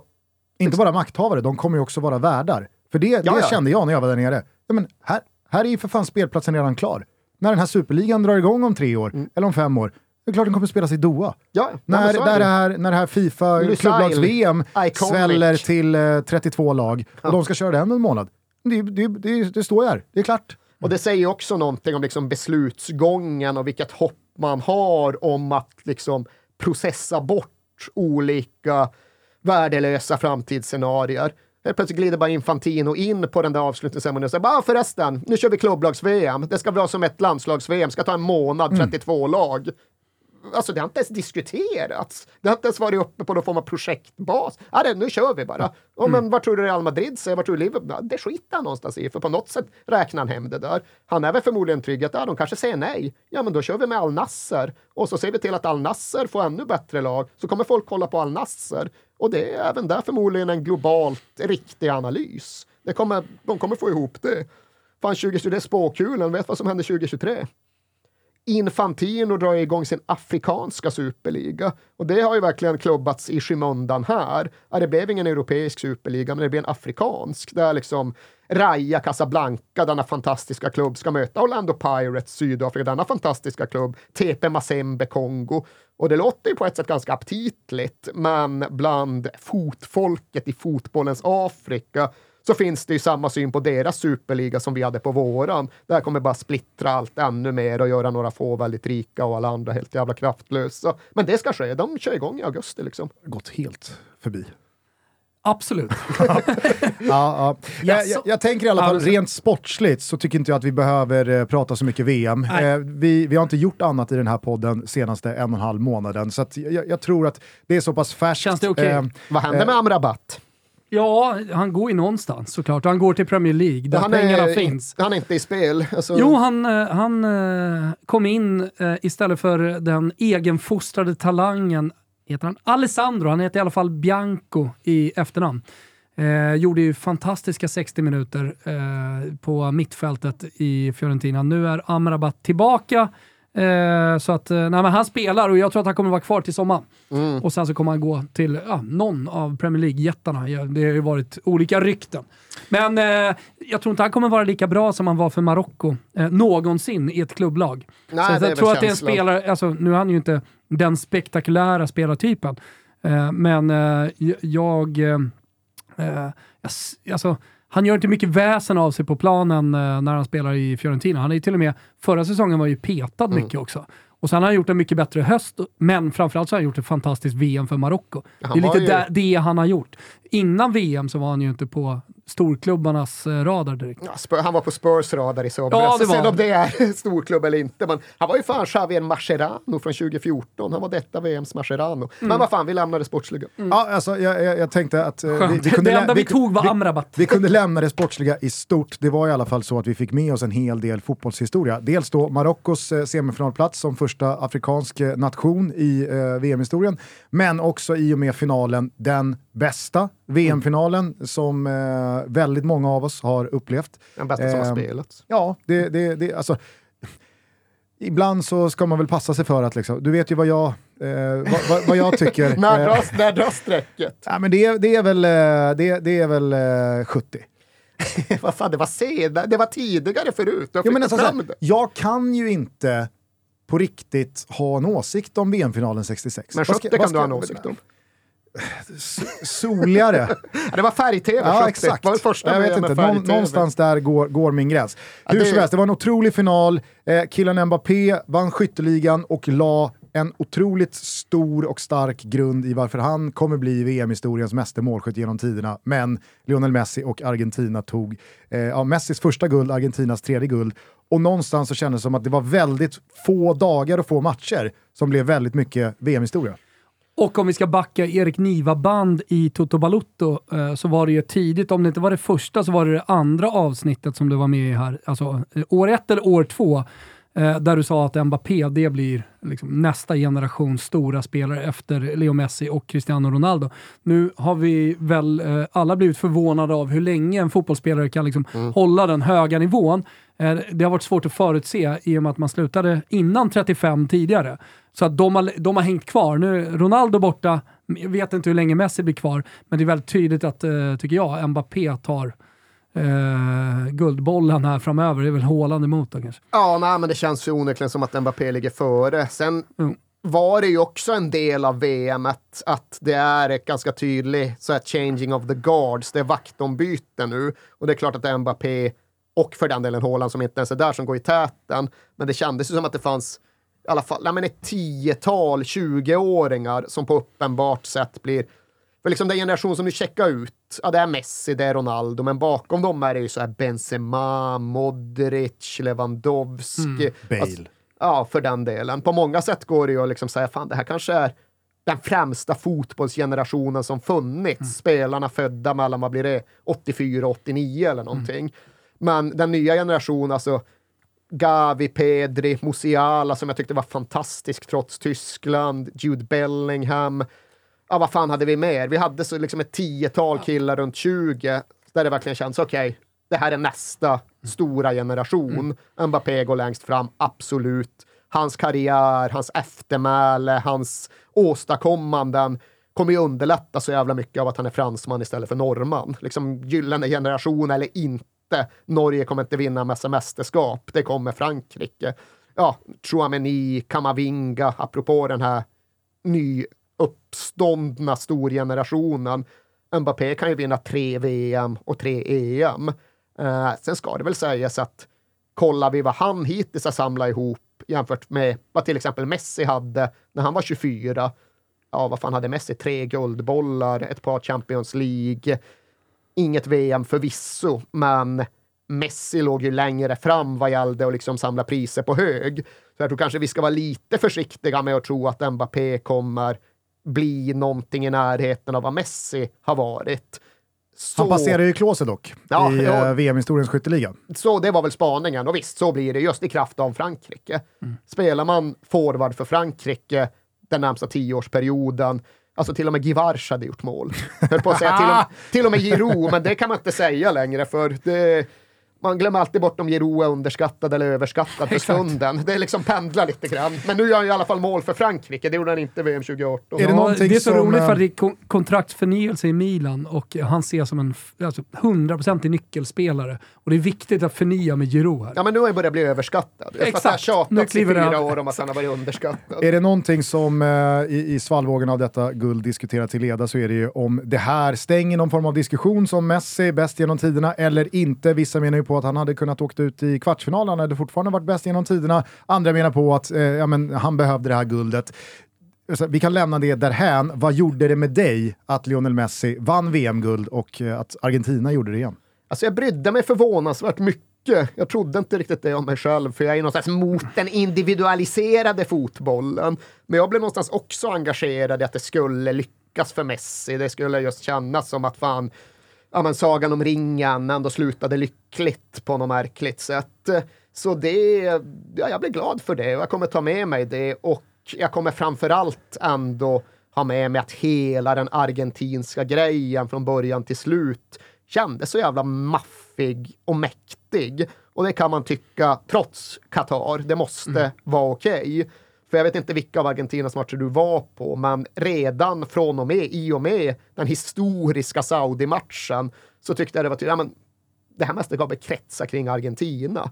Det är alltid något med Brasilien. De är ju landslagsfotbollens Real Madrid. Det är ändå liksom den största showen. Men nej, det är Argentina som... Allt gäller Argentina här. Det här V M:et kommer definieras av Argentina. Nu kan det bli så att de åker ur i andra matchen.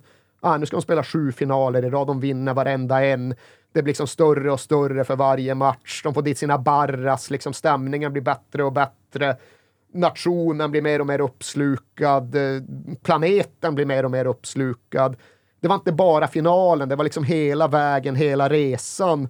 Som verkligen får mig att känna att ja, det var mitt femte V M på plats. Det var väl ditt första. Amen. Ja, du fan börjar... I tjänst. Ja, nej, men börjar med, börjar med kröningen på något sätt, för inget av de V M, ingen av de världsmästare som jag har följt med hittills har känts lika starkt i mig. Det här var liksom, det var större än allt annat. Dels beroende på Messi, dels beroende på vad Argentina är för land och allting. Mm. Men trots Qatar, vi måste liksom ändå få tugga, ja, det är liksom det mest episka världsmästerskapsslutet, det mest episka världsmästerskapsresan som vi har haft under ja, min livstid, eller definitivt sedan åttiosex som Maradona och Argentina den gången. Den här V M-finalen är helt, helt jävla makalös. Alltså, det finns någonting, och det kan få mig provocera, så jag kommer prata alldeles för länge för Thomas Wilbachs Rönninge-schema. Ja, men nu är det lugnt. Pappa hämtar... Fan, min pappa, så, han, han, han alltså inte missat en match sen Stella började spela fotboll. Det är stort. Jävla bragdman. Ja, det är jävla bragdman. För också statistik. Som nu... Känn på det här, på tal om eh, vart världen är på väg och fotbollen är på väg. Han för då statistik på eh, skott på mål, skott utanför hörner, eh, mål, assist. Eh, han är inte på X G. Gammal statistik, skit i fullständigt i X G. Men eh, eh, nu är ju liksom eh, fotbollsstatistiken sköts ju av, eh, på den stora fotbollsscenen, automatiskt av västar man har på sig och så vidare. Eh, nu håller ju likt hamnarbetarna inte arbeta i Livorno längre för att allting är automatiserat nere i Livornos hamn. Samma håller ju på att hända med pappa, för att vår nya V O två-kamera sköter all den statistiken med skott på mål och så vidare. Så att just nu så är det en kamp då papp, mellan pappa och den nya V O två-kameran, där han då går emot och säger att den har fel.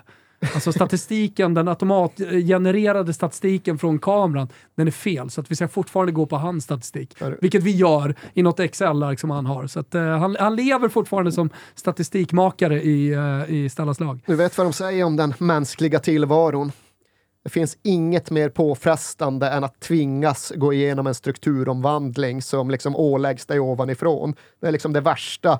Det mest prövande du kan utsättas för, för din identitet förloras, din kompetens är inte längre värd någonting. Men där står nu farsan. Fan, den största man. utmaningen i livet. Den största utmaningen i livet. Det är så mycket mer jobb här också. Att det dessutom sker analogt. Det är, det, det, är det värt att försvara. I ett block som man har köpt i Flo, på, Flor, på San Lorenzo-marknaden i Florens med liljor på. Det jag skulle säga som rant, eh, jag ska inte hålla mig så jävla lång kring det, men lite apropå liksom det gamla och det nya och historia och tradition. Det är ju få saker som ändå retar mig lika mycket som att det ska vara någon typ av allmängiltigt utslagsgivande trumfkort att alltid säga att ifall man bygger upp någonting som händer i nutid så är man historielös. Och det är ju så jävla ofta använt av ja, företrädelsevis äldre generationer. Ja, men ingenting i detta V M. Inte Argentina-Holland, inte Argentina-Frankrike. Alltså, det är historielöst att säga att det här är det största någonsin. Nej, det är det inte. Det som är historielöst är att inte kunna ta in och värdera det som har hänt förr och därför inte våga utnämna något i nutid till historiskt eller till störst någonsin. Och det var ju ja, men i många, flera tillfällen liksom Argentina-Saudi i mina ögon verkligen den största V M-skrällen i min livstid. Sen kan man gå tillbaka till ja, men England-U S A nittonhundrafemtio. Det köper mm. jag. Det var fan, det var en större skräll. Men under min livstid största skrällen någonsin. Och så vidare framåt med Argentina just. Argentina-Holland, kvarten. En av de mest dramatiska V M-matcher som jag upplevt. Ja, även där definitivt under min livstid. Men jag kan vidga det. Men, nej, men det är historielöst att säga. Ja, okej, men ge mig fem andra då. Ge mig fem andra som är mer dramatiska. Ja, det sker sällan. Och för den delen vidare in i finalen. Alltså det var mycket som var historiskt i detta V M. Och det ligger någonstans även i världsmästerskapets natur att saker och ting per automatik blir historiska. Spelas vart fjärde år. Många av landslagen kvalificeras inte så jävla ofta. Ifall Sverige går dit tjugo tjugosex då blir det andra gången vi spelar V M-fotboll på tjugo år. Det innebär att även en gruppspelsmatch är ju ofta historisk för de berörda nationerna. Mm. Och liksom den påverkar de länderna på olika sätt. Och just den där när... helgdagen i Saudiarabien, den kommer ju firas ja, exakt. I många decennier. Ja, det blev ju helgdag i Argentina också, av begripliga skäl. Men det är något som väldigt ofta kastas emot mig som rapporterar. Jag vet inte hur det är för dig, men det är någonting just med att skriva... Jag ska att jag är inte kvar och rapporterar. Jag är bara här. Ja, men man skriver mästerskap och det är verkligen inte världens största bekymmer, men det är någonting som alltid finns med runt mig. Och det var starkare den här gången än tidigare att då kommer det in folk från vänster som kanske ser tre matcher på ett år och de blir så oerhört provocerade av att en V M-match kan tillmätas en betydelse. Ja, men det här är något stort. Det här är kanske till och med något historiskt. Det här är något som påverkar länderna. Nej, vad fan, jag ser fyra matcher om året och därför tycker jag att fotboll det är bara en sport där de jagar en boll och därför har du helt tappat perspektiven. Nej kompis, det är du som inte har en aning om hur fan perspektiven ser ut. Ignoranta. Det, ja, och historielösa. Mm. För att de tror att allt som hände förr i någon diffus dåtid per automatik var viktigare och mer betydelsefullt. Och det är, ja, det är en sån jävla tankefälla som folk ofta kommer undan med. För mm. det finns inget enklare än att säga att nutiden är historielös och mm. det är perspektivlöst att tycka att någonting på en fotbollsplan är stort och betydelsefullt. Och det accentueras alltid runt mästerskap denna gång mer än någonsin för mig i alla fall. Bra, viktigt. Ja, verkligen. Och den uppsträckningen kan får bli eh, punkten för eh, sammanfattningen av fotbollsåret tjugo tjugotvå. Tillika då den eh, kortare taken på världsmästerskapen som bedrevs i Qatar. Toto Balotto är sponsrade av Rocker och ni kanske känner till Rocker sedan tidigare i Toto Balotto när vi har pratat om deras smarta tjänster. Men deras målsättning är just det, att bli en utmanare till storbankerna genom att erbjuda smartare, enklare och mer flexibla finansiella tjänster. Det är just elakuten.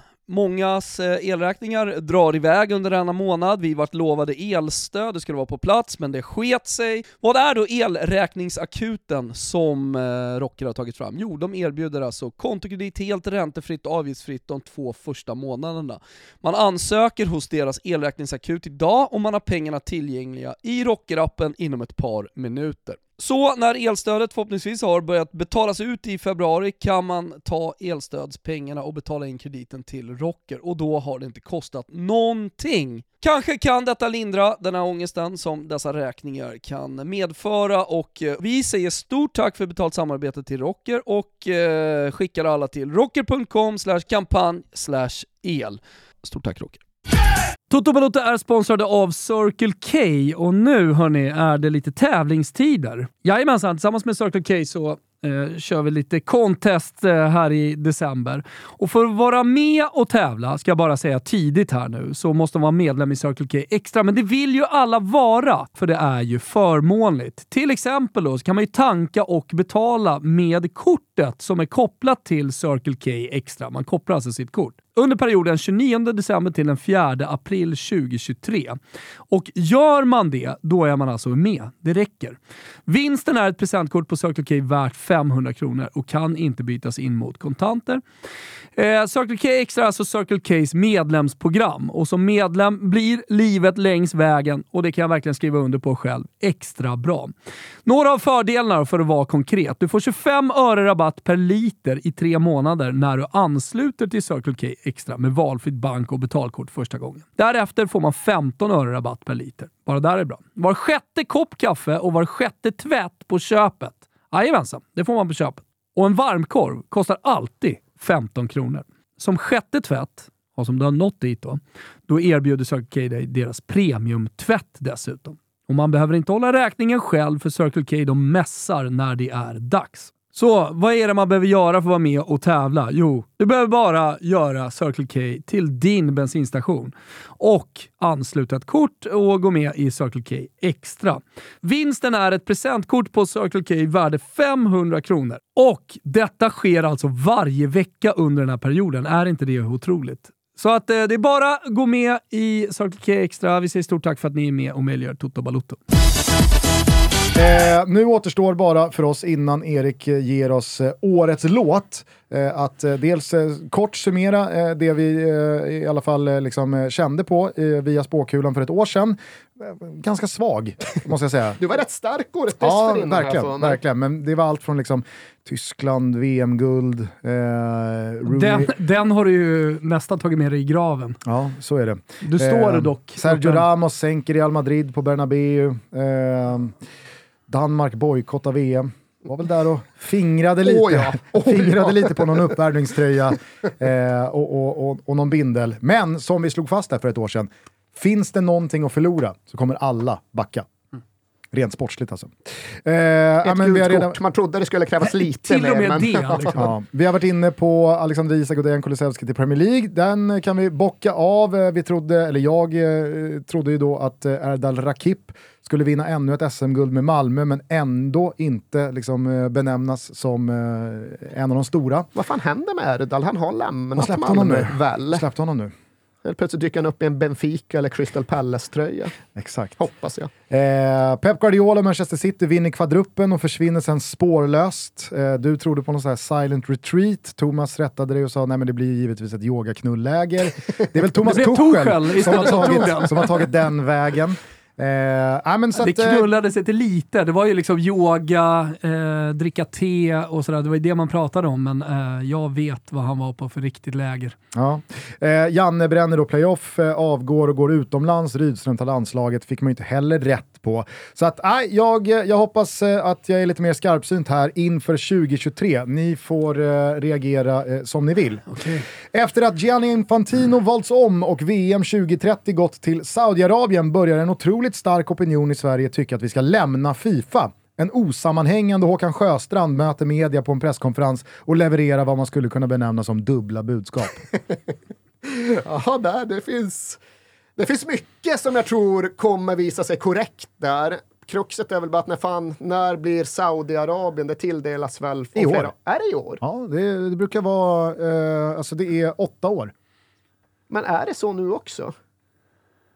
Ja, det utgår jag från. I och med att Ryssland fick sitt tjugo tio och sen så skulle ju den liksom... Ja, men det var unikt. Ja, men då, då slog de ju på... Nej, Qatar. Att ja. Qatar fick det tolv år, det var unikt. Men eh, åtta år var inte unikt väl? Nej, utvärderingen av din spåkula blir ju svajig här eftersom att jag inte själv vet vad jag tar ställning till. Men nej, vad fan, jag stämmer in i allt då. Ifall det tilldelas i år så tror jag allt det du säger kommer hända.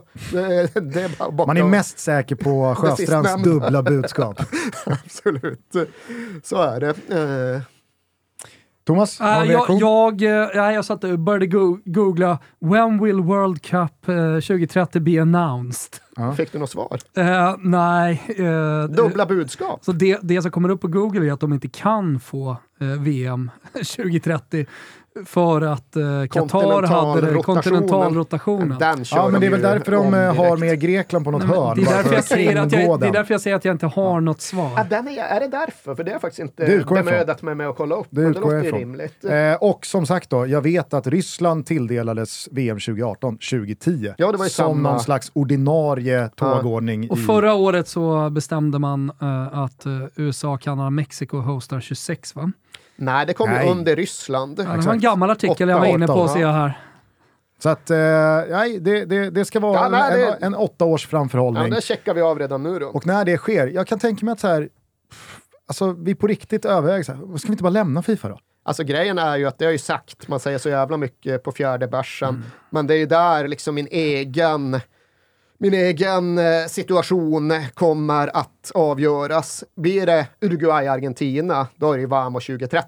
Då går det liksom inte Vamo, hej! Men blir det Saudi tjugo trettio, ja, då är det väl inte bara Sverige som lämnar FIFA. Det är väl då man får lov att checka ut från hela fotbolls... Du har haft dina chanser. Niva åker över på vingen till Sydamerika. Det här är ju... Jag ska ta båten ja, som man gjorde nittonhundratrettio. Det här är ju... Efter... Nu får du bara, det, det kan vi nästan bestämma. Spika. Båten över om ja, det är taget. Underbar. Du och Niva, båten över. Jag åker gärna med om jag får. Här, fan, man blir jag kan vara handlangare, ta hand om datorn. Liksom. Tror man ska leva över tåblivet, men istället blir man fan sjösjuk i första monsunvinden. Det här har ju varit the en... bidding process began in tjugotvå as determined by the FIFA Council and the Congress of all soccer countries will vote on the host city in tjugofyra.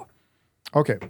Nästa år. Nästa. Men eh, nästa när, när, Gianni, när Gianni väljs om här i slutet på mars, ja, i då, kom, då kommer ju de första liksom, massorna ja. mobilisera. Jo, för han kommer indikera ganska tydligt ja. vad som kommer hända. Och exakt. Jag skulle bara säga det att det har ju varit en ständigt återkommande puck i dessa årsjubilerande avsnitt ass, med Erik. Eh, att han har liksom väntat på den där liksom öppningen att lämna fotbollscirkusen. Eh, det är lite som Zlatan. Blir det bang eller blir det bara backa ut? Liksom? Blir det Spurs vinner Champions League? Nej, det blev det inte. Nej. Här blir det Saudi. Superligan dök upp där ja, som en perfekt exitmöjlighet. Att, nej, nej, nu skiter jag det här. Heller. Men sen så vänder det också. Så att, nej, vad är, det, vad är det, det klassiska citatet är? Every time... Once, eh, uh, just when I thought I was out, exakt. They pull me back in. Så, så ser Eriks relation ut till eh, toppfotbollen.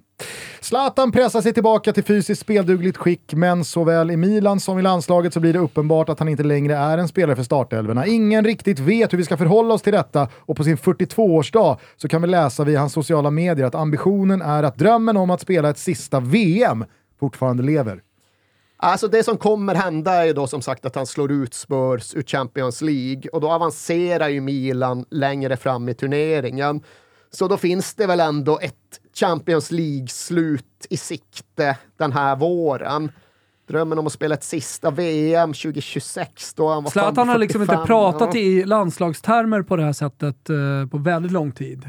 Att så här, jag ska avsluta i V M om, om man nu går dit. Eh, det k- kanske är så att han börjar prata om landslaget på det sättet och börjar prata om ett avslut.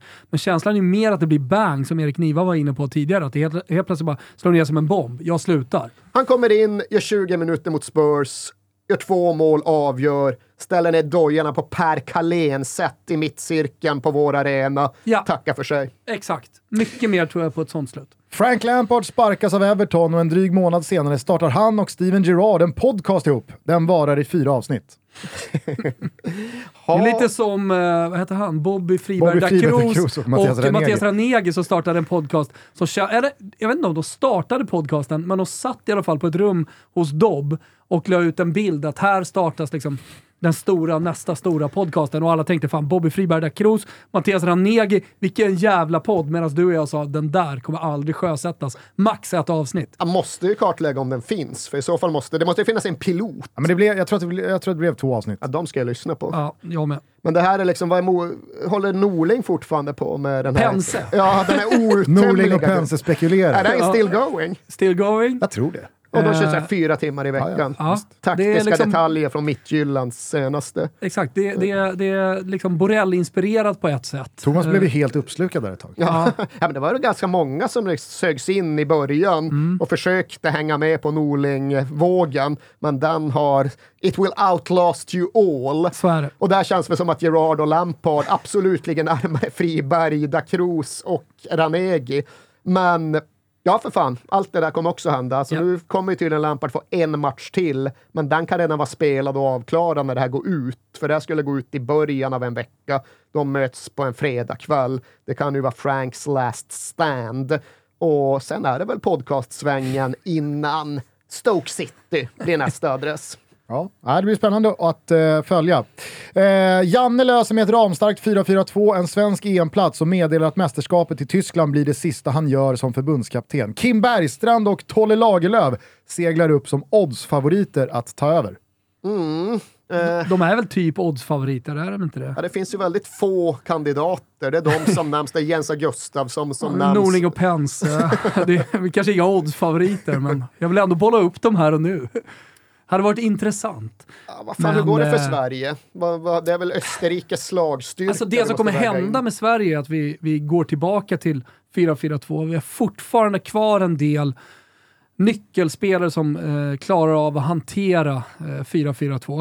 Eh, däremot så eh, liksom växer de inte på träd, och den nya generationen som kommer i fostrade i en helt annan form av fotboll. Eh, och de vill heller inte spela fyra fyra två. Jag tror att det är det som är den liksom största, eller det kanske blir dödsstöten då för fyra fyra två, att de inte vägrar spela, men de, det, det funkar inte. Det blir dåliga resultat. Men med risk för eh, så, att bli... Här, fyra fyra två eh, kommer, kommer liksom tillbaka till svenska landslagen. Vi kommer göra mycket bättre resultat. Vi kommer gå, komma tillbaka tillbaka till B-divisionen. Uh, jag tror också vi tar oss till nästa mästerskap. Det är E M, va? Mm. Uh, och uh, där sen... Uh, ja, spå- som efter det, den, det, det mästerskapet så, så är det över. Spåkulan stämmer ju. Vi går till E M, det tror mm. jag fan, det får vi lov att lösa. Så ja, var ja. fan inte Österrike. Tack vare att vi går tillbaka till fyra fyra två. Jag är inte så jävla rädd för Belgien heller. Nej, men säga. alltså nu är det, det är lite som Giroud, överskattad och underskattad. Belgien var överskattade tills folk såg dem i V M. Nu blir ja. de underskattade Tack. för att folk tror att de är helt odugliga. Eh, men vi går till E M. Janne säger att det är det sista han gör, absolut. Ja, de blir oddsfavoriter, definitivt. Sen mm. får vi säga ifall de blir utnämnda, men oddsfavorit, så den... Det är som din första, det är bara att checka av redan nu. Didier Deschamps kockblockar Zinedine Zidane från det franska förbundskaptensjobbet, och Sissou går arbetslös ännu ett år. uh, har han den positionen, Deschamps? Uh.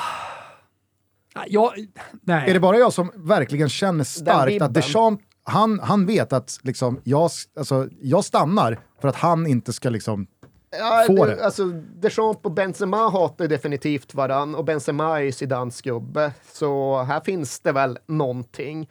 Uh, kommer den jäveln? Nej, alltså hade han klivit av så hade han väl klivit av nu, så han hänger väl i. Och Zidane ja, går arbe, han är inte direkt desperat, han är inte skitsugen på att ta Olympic Marseille och kasta sig in i elden, utan han vill ha ett Ancelotti mjukt jobb som förbundskaptensgigget hade varit. Så nej, fan, du rätt på det. Men alternativet i alla fall, om han nu lämnar Deschamps, det är ju Zidane, och att Benzema kommer tillbaka då.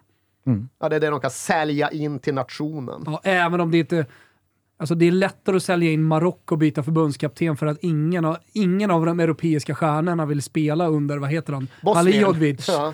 Eh, så, så att det var lättare att sälja in till befolkningen att byta där i augusti som Marocko gjorde.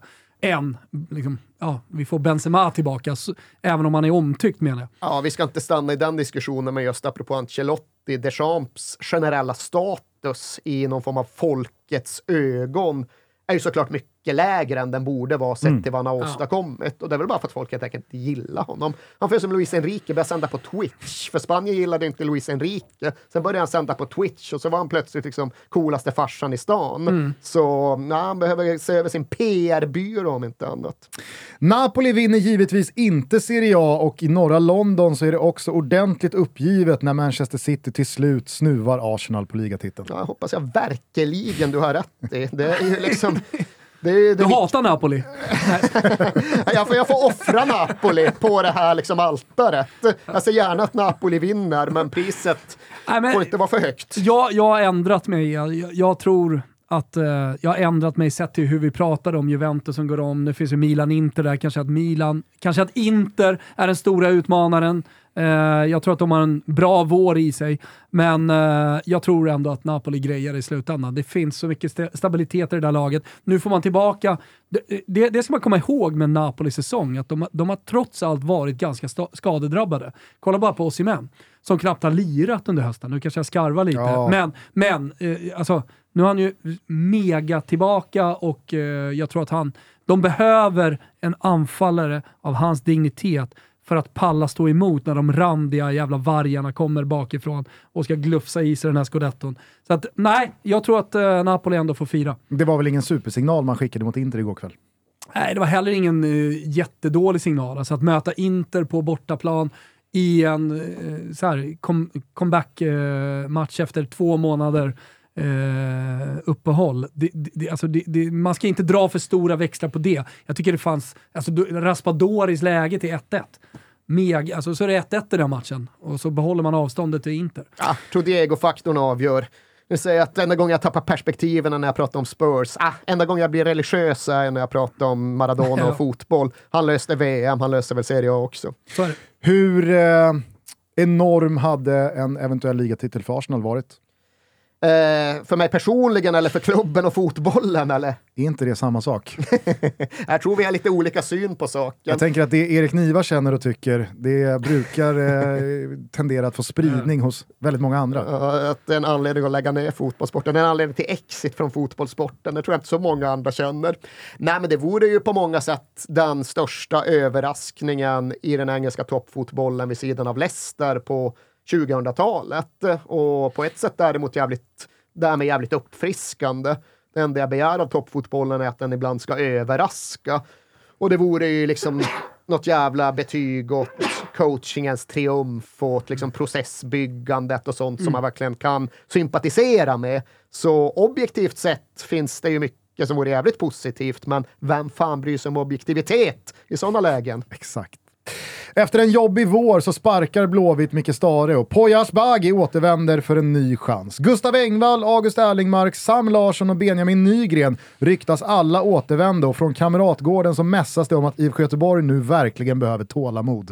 Och så kommer en norrman med skinkmackor, och Wilbacher känner sig riktigt hemma igen. Ja, men det kanske är den vägen de går. Norrman med skinkmackor, men, men att Stare i, i något läge eh, lämnar I F K Göteborg. Han har ändå varit där ganska länge nu. Det måste man ändå se som troligt. Och eh, att det ska bli någon succé här nu, eh, för det pratas ju om tålamod, det pratas hela tiden om tålamod på Kamratgården.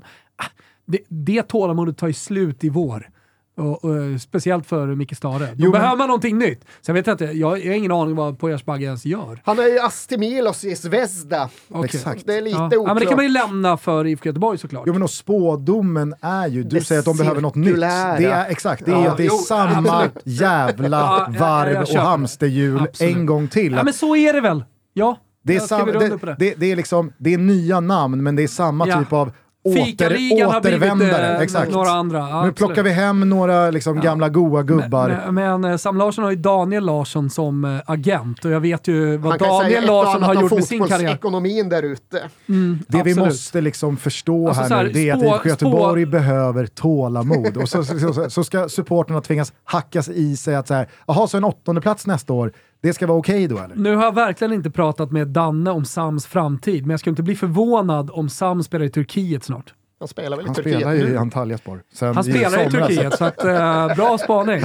Ja, går vi vidare. Där stänger vi för tjugo tjugotvå. Liksom. Thomas spåkula är att liksom ja, det, det... titta på vad som faktiskt skett ett halvår tidigare och säga Det här är... ja. Ja, men, det är träffsäkert. Ja, exakt. Det är otroligt. Han spelar för den turkiska ligan redan i nästa omgång. Så snabbt kan Vem det gå. Har som coach då? Nuri Şahin, som oh. bara igår kväll tror jag fick försvara med hela sin kropp och sin fightingförmåga domartrion från sina egna spelare. Är han landslagsaktuell? Han har gjort bra prestationer, Sam. Sam? Ja. Ah, jag skulle nog säga att... Eh, det är över där. Det, det han har nog, blivit det nog, sin bror. Det är nog inte över, men att inte spela en fotbollsmatch på två år i och med att han satt i liksom ko- covid-kinesisk jo, liksom, mm. det, klarade ju, det, det klarade ju andra spelare av. Danielsson. Ja, jo. Visst, absolut. Men, ja, jag bara sa det. Eh, det, det, det var väl en viss skillnad på konkurrenssituationer kanske i just då landslaget. Eh, jag vet inte. Eh, vi, vi, vi, jag hoppas i alla fall att Sam eh, kommer tillbaka. Hur gammal är Sam? trettio? nittiotre. Ja, då är man trettio år. Mm. Eh, ja, det, det är i alla fall min eh, tanke kring Blåvitt. Ja. Att det blir liksom samma hamsterhjul igen. Newcastle vinner under hösten sin Champions League-grupp och den nya fixstjärnan Joao Felix får de svartvita att drömma om titeln. Alltså det är lite, eller det är mycket som är intressant med Newcastle, men de verkar ju på allvar ändå bry sig om financial fair play, vilket ja. är liksom en helt ny sak att göra för en shejkklubb. Och det innebär väl att de måste väl värva en kreativ revisor innan de värvar Joao Felix kanske. Paratici! Ja, vad fan, de är väl mest någon som trixar med siffrorna. Och det kan han, ska, han ska vara proffs på det, det är det han gör. Men liksom den typen av spelare, de måste ju, de gör nog inte så jävla mycket i januari. De kanske i och för sig just tar den typen av så kortlånsgrej bara för att lyftade Jordis ytterligare. Uh, Men nu pratar jag om att Newcastle spå, spådomen är att de, de löser en topp fyra och i sommar så tar han Joao Felix. Ja. Och så liksom leder han trupperna när de vinner sin Champions League-grupp. Jag tror fortfarande inte de löser topp fyra den här säsongen. Jag tror de kommer sexa-ish. Men du är inte far off. Nej. Thomas? Ja, men jag är också inne på det. Jag tror ändå United, vi får se med Liverpool. Alltså just nu så känns de så jävla dåliga. Sen vet man ju att de har en helt annan höjd i sitt spel. Kanske blomstrar vårformen där framåt mars. Och så kan man, man, man kan göra väldigt mycket, har man ju lärt sig, på två månader i fotbollen. Även om det känns kört. Alltså gå rent i sju, åtta omgångar så, och vinn någon stor match. Så, så räcker det ofta. Eh, så att jag vill inte räkna bort Liverpool såklart heller, även om det ser sjukt dåligt ut. Så sen så är Spurs där. Ma, eh, Conte gjorde ett mirakel förra säsongen och jag är fortfarande inne på det spåret att jag tror att eh, Spurs kommer att likna förra årets vår Spurs snarare än att det går neråt här nu. Ja, För det vår... känns ändå som att Conte har, har valt att eh, eh, gifta sig med eh, tanken att bygga. I alla fall i ett halvår framåt.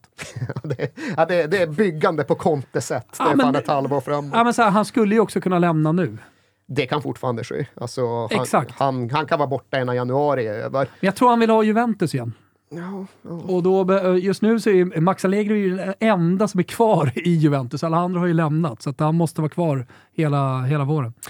Henrik Rydström gör allt rätt och lyfter som Malmö F F-tränare Lennart Johanssons pokal. På guldfesten svarar han vagt på frågan om huruvida han är den som tränar Malmö tjugo tjugofyra. Ja, jag tror ju att det är egentligen unikt att i januari, det hinner hända saker fram till april, men i januari så håller jag ju faktiskt inte Malmö som guldfavorit, utan just nu känns ju Djurgården före och just nu känns ju då Kim och Tolle som oddsfavoriterna, så det skulle ju utesluta både guldfesten och de vaga svaren när det kommer antydningar av förbundskaptens jobb. Så din ena spådom utesluter lite den andra. Jag tror mer på din första än den här. Mm. Mm. Eh, Lionel Messi prisas återigen som världens bästa och passerar kort därefter Cristiano Ronaldo som Champions Leagues meste målskytt någonsin. Piers Morgan twittrar ut att portugisens målsnitt i Saudiarabien är av högsta snitt. Nej, men jag tänkte bara säga det för att rätta oss själva. Det är alltså tolv mål som Messi måste göra. elva för att uh, komma på samma, men tolv för att gå om. Så att, uh, det, ja, det, nej, det, det gör han ju det, faktiskt det, inte. Nej, men det, det, det är lite för långt upp. Uh, det är för många... Nej, det, hey, vadå? Nej, men för, för, alltså, så han kanske spelar i två år till. Eller ja, vad han nu gör i P S G. Under tjugo tjugotre gör han inte det. Nej, under tjugo tjugotre... Jag, jag tror inte han gör det. Utesluter vi att han kan göra fem sex mål i vår? Nej, det gör vi inte. Det är så vi många utesluter inte att han är fem mot Apoel heller, men vi tror inte vi, på det. Vi, okay. får, vi får inte glömma bort två saker. De möter Bayern München. Eh, det kan mycket väl vara slut efter det dubbelmötet. Då kanske blir noll mål. Eh, och sen eh, så är det ju så många i P S G som ska göra mål. Det är Mbappé, det är Neymar, det är, det är andra. Och sen så är det Messi också. Han har ju inte riktigt den rollen att han bara liksom vräker in mål som han gjorde en gång i Barcelona. Ja, tredje straffskytt i P S G, eller?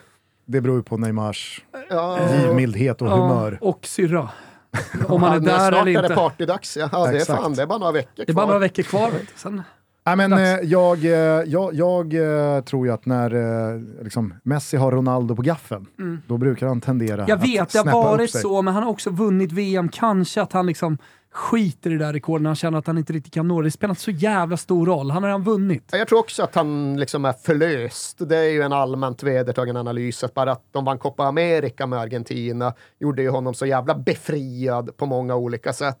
Jag tror definitivt att V M-guldet kan ha samma effekt. Och personligen skiter ju det där rekordet. Ändå jag bryr mig om att han ska spela för Newell's Old Boys och inte för Inter Miami. Men det känner jag mig jävligt bekymrad kring att uh, få in. Han var svensk på väg till Inter Miami, va? Ja, det var det ju. Eller, Eller var det en allsvensk? Känns alltid som att det är Väisänen ja. från Elfsborg. Men var det dit han gick? Eller? Tisslas väl lite. Nej, men var det inte Mohamed Yash?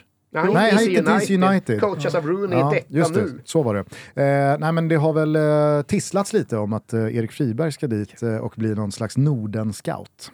För att Inter Miamis nya sportchef, tror jag, var sportchef i Seattle. Det sjuka att och värvade fan, Erik två gånger. När jag tänker tror jag fan det redan har flyttat en svensk dit. Och mm. är inte det apropå Väisänen, han Christopher McVeigh, gick inte han ah. från Elfsborg till Inter Miami? Ska lira med Messi. McVeigh från Elfsborg. Fantastiskt. Jag kan vara helt fel ovärdigt. Ute här. Men som Kakas slut på karriären. Som, det var Orlando med Robin Jansson. Ex- exakt. Ja. Det är väl inte ovärdigt? Nej, det är väl Snacka inte. Så här bältspännande från Bengtsfors eller vad fan det nu var. Han, var. han är kvar där, va? Ja, Erik, också, Erik han, han verkar, det var ja. Bengtsfors. Ja, men det, var... det, det hamrades in liksom, jag vet inte hur men många gånger. Men det var inte bältespännande. Det var Robin Jansson ma- är från Bengtsfors. Mm. Men det var någon sån här maskiner som jag inte vet vad det är. Nej, så man okay. förstod ju aldrig vad det var han gjorde. Men det var något jävla märkligt maskinellt. Ja. Ja. Den eh, sista spådomen blir i alla fall att eh, Manchester United löser en Champions League-plats på Tottenhams bekostnad. Och Harry Kane, han tänker inte missa Manchester-båten en andra gång. Han presenteras som Uniteds nya nummer nio i början av augusti. Finns ett oerhört stort problem att du ligger plågsamt nära en realitet här. För jag tror inte Spurs når Champions League. Jag tror väl ärligt talat att även om Spurs når Champions League så är det förmodligen sista året av Kane. För det är ett, han har kontrakt till tjugo tjugofyra. Ska det in pengar för honom så är det den här sommaren. Argumentet mot det är ju att det inte riktigt finns någonstans att flytta. F C Bayern pratas det ju mycket om. Det är ju lite att ja, står man där med liksom strupen mot, eh, mot klingan, då tar man ju nästan det bara för att eh, det vore uthärdligt. Men han kommer ju inte gå till Man City. Det är ju helt uppenbart. Han kommer inte gå till Liverpool så länge Klopp är där, för han är inte hans typ av liksom pressningsforward. Chelsea, Arsenal, det skulle han aldrig göra. Det tror jag verkligen. Och då är det ju en klubb kvar som på ett tydligt sätt saknar en nia, som har visat, visat sig ganska benägen då att i nuläget satsa på erfaret och beprövat och här och nu spelare. Och liksom, ja, De Gea, Varane, Casemiro, Eriksen, Fernandes, Kane. It makes kind of sense. Och det får ju mig verkligen hoppa, vad fan kan de inte bara lägga ut något svindyrt för en nia nu i januari så att den dörren är stängd. Men det verkar ju som att de tänker sig att kanske vänta till sommaren. Och det gör de väl i så fall förmodligen av en anledning. Och skulle Levi få en miljard för en trettioåring med ett år kvar på kontraktet. Ja, där det finns plågsamt mycket som ändå hakar i varannat i den där jävla ekvationen. Så... Och då ska man väl heller inte underskatta komponenten att han liksom missade båten förra sommaren. Nej, sen är det väl lite just så där. Säg att Spurs skulle få saker och ting i ordning. Säg att vi faktiskt skulle spela bra under våren. Fortsätta framstå som ambitiösa. Är det så jävla mycket lättare att vinna titlar i Man United än i Spurs på kort sikt då? Kanske inte nödvändigtvis. Men ja, jag hör ju vad, jag hör ju vad som sägs. Och det här... Du hörde trummorna på stan. Jag hörde vispan på virveln. Ja. Och jag funderar faktiskt i realtid, vad är viktigare för mig i den jävla spåkula? Är det viktigare att Arsenal inte vinner eller att Kane inte går till Man United? Sophie's choice. Ja, och det är nog fan fråga så. Går Kane till F C Bayern, då är det fan viktigt det här med Arsenal. Det är liksom inte... Jag är någonstans resignerat inför att han gör knappast karriären ut i Spurs. Det är fortfarande så att, ja men finns det inga alternativ? Då kanske, ändå för länge, kanske. Men erbjuder de mig Kane till Bayern mot att Arsenal inte vinner, då får jag nästan tugga den cyaniden alltså. Ja, jag tänker också att fan, datumet där Kane inser att det kanske faktiskt är mer värt att stanna i, i Tottenham karriären ut. Alltså, det kan inte vara jättemånga år bort. Nej, alltså det är ju, det är ju en kontraktförhandling bort. Och det är nu det beslutet ska fattas. Ja. Det kommer ske runt sommaren.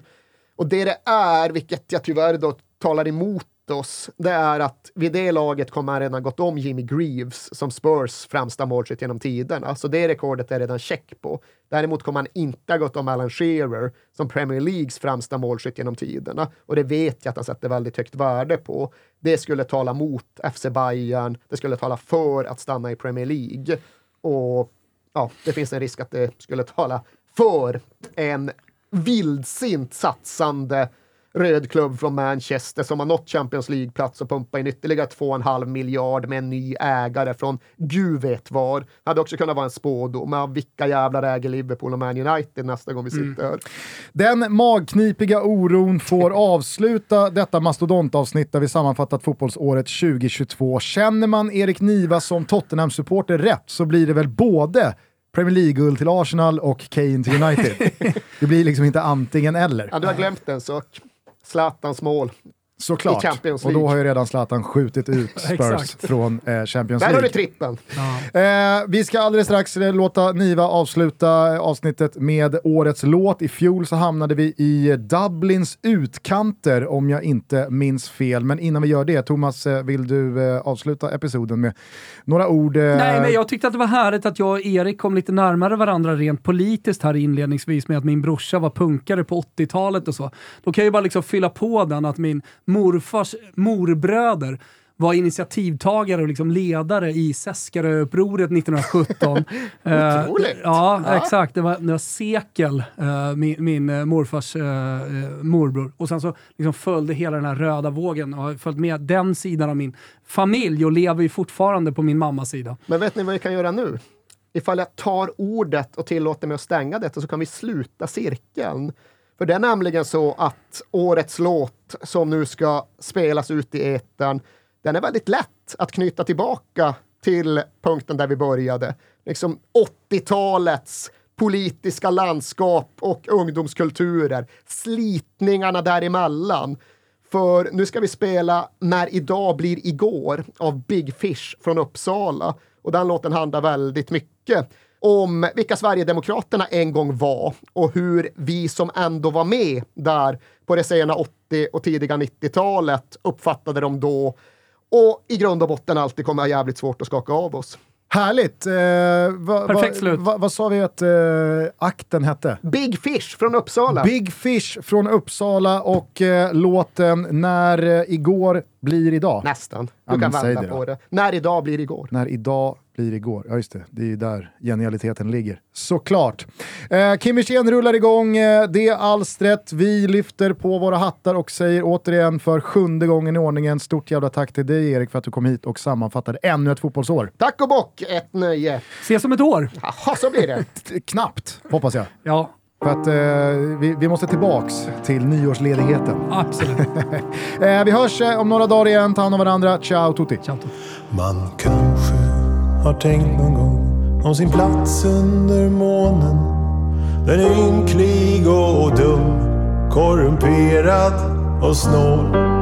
Men också hur lätt en dag allting kan tas ifrån en. Förbättringar som tagit hundratals år. Finns de kvar när idag blir igår? När vi drog igång vårt band åttiosju åttioåtta fanns patruller som hajla och skapa besvär. De du gamla du friade och de både hota och spotta på var jävel som inte var med på det där. Och de kom till varenda konsert.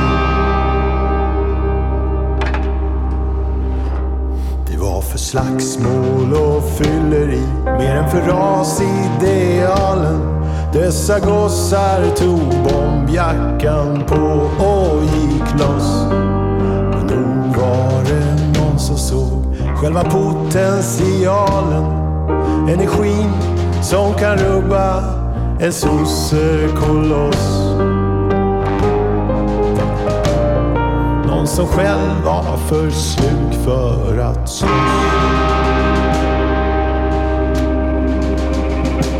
Så plötsligt ett sommarlov nittiotre nittiofyra blandades dansband med rock av vitt maktvänligt snitt. Och idéer som förut var föraktat obskyra börjar samtidigt närma sig spektrumets mitt. Med parollen att ordet är fritt. Vi tänkte att nej ändå, det är inte någon fara. Nazibindlar och boots kommer aldrig gå hem. Vissa sa, vänta du, ger det tio år bara, så har de satt finkläder ovanpå dem. Det var redan klart nittiofem. Så skiftas balansen om positioner i livet. Man får nog av att ingenting spelar någon roll. Och systemet man sparkat på och tagit för givet kollapsar av tryck från ett helt annat håll. Ifrån bottar och tomtar och tomtar.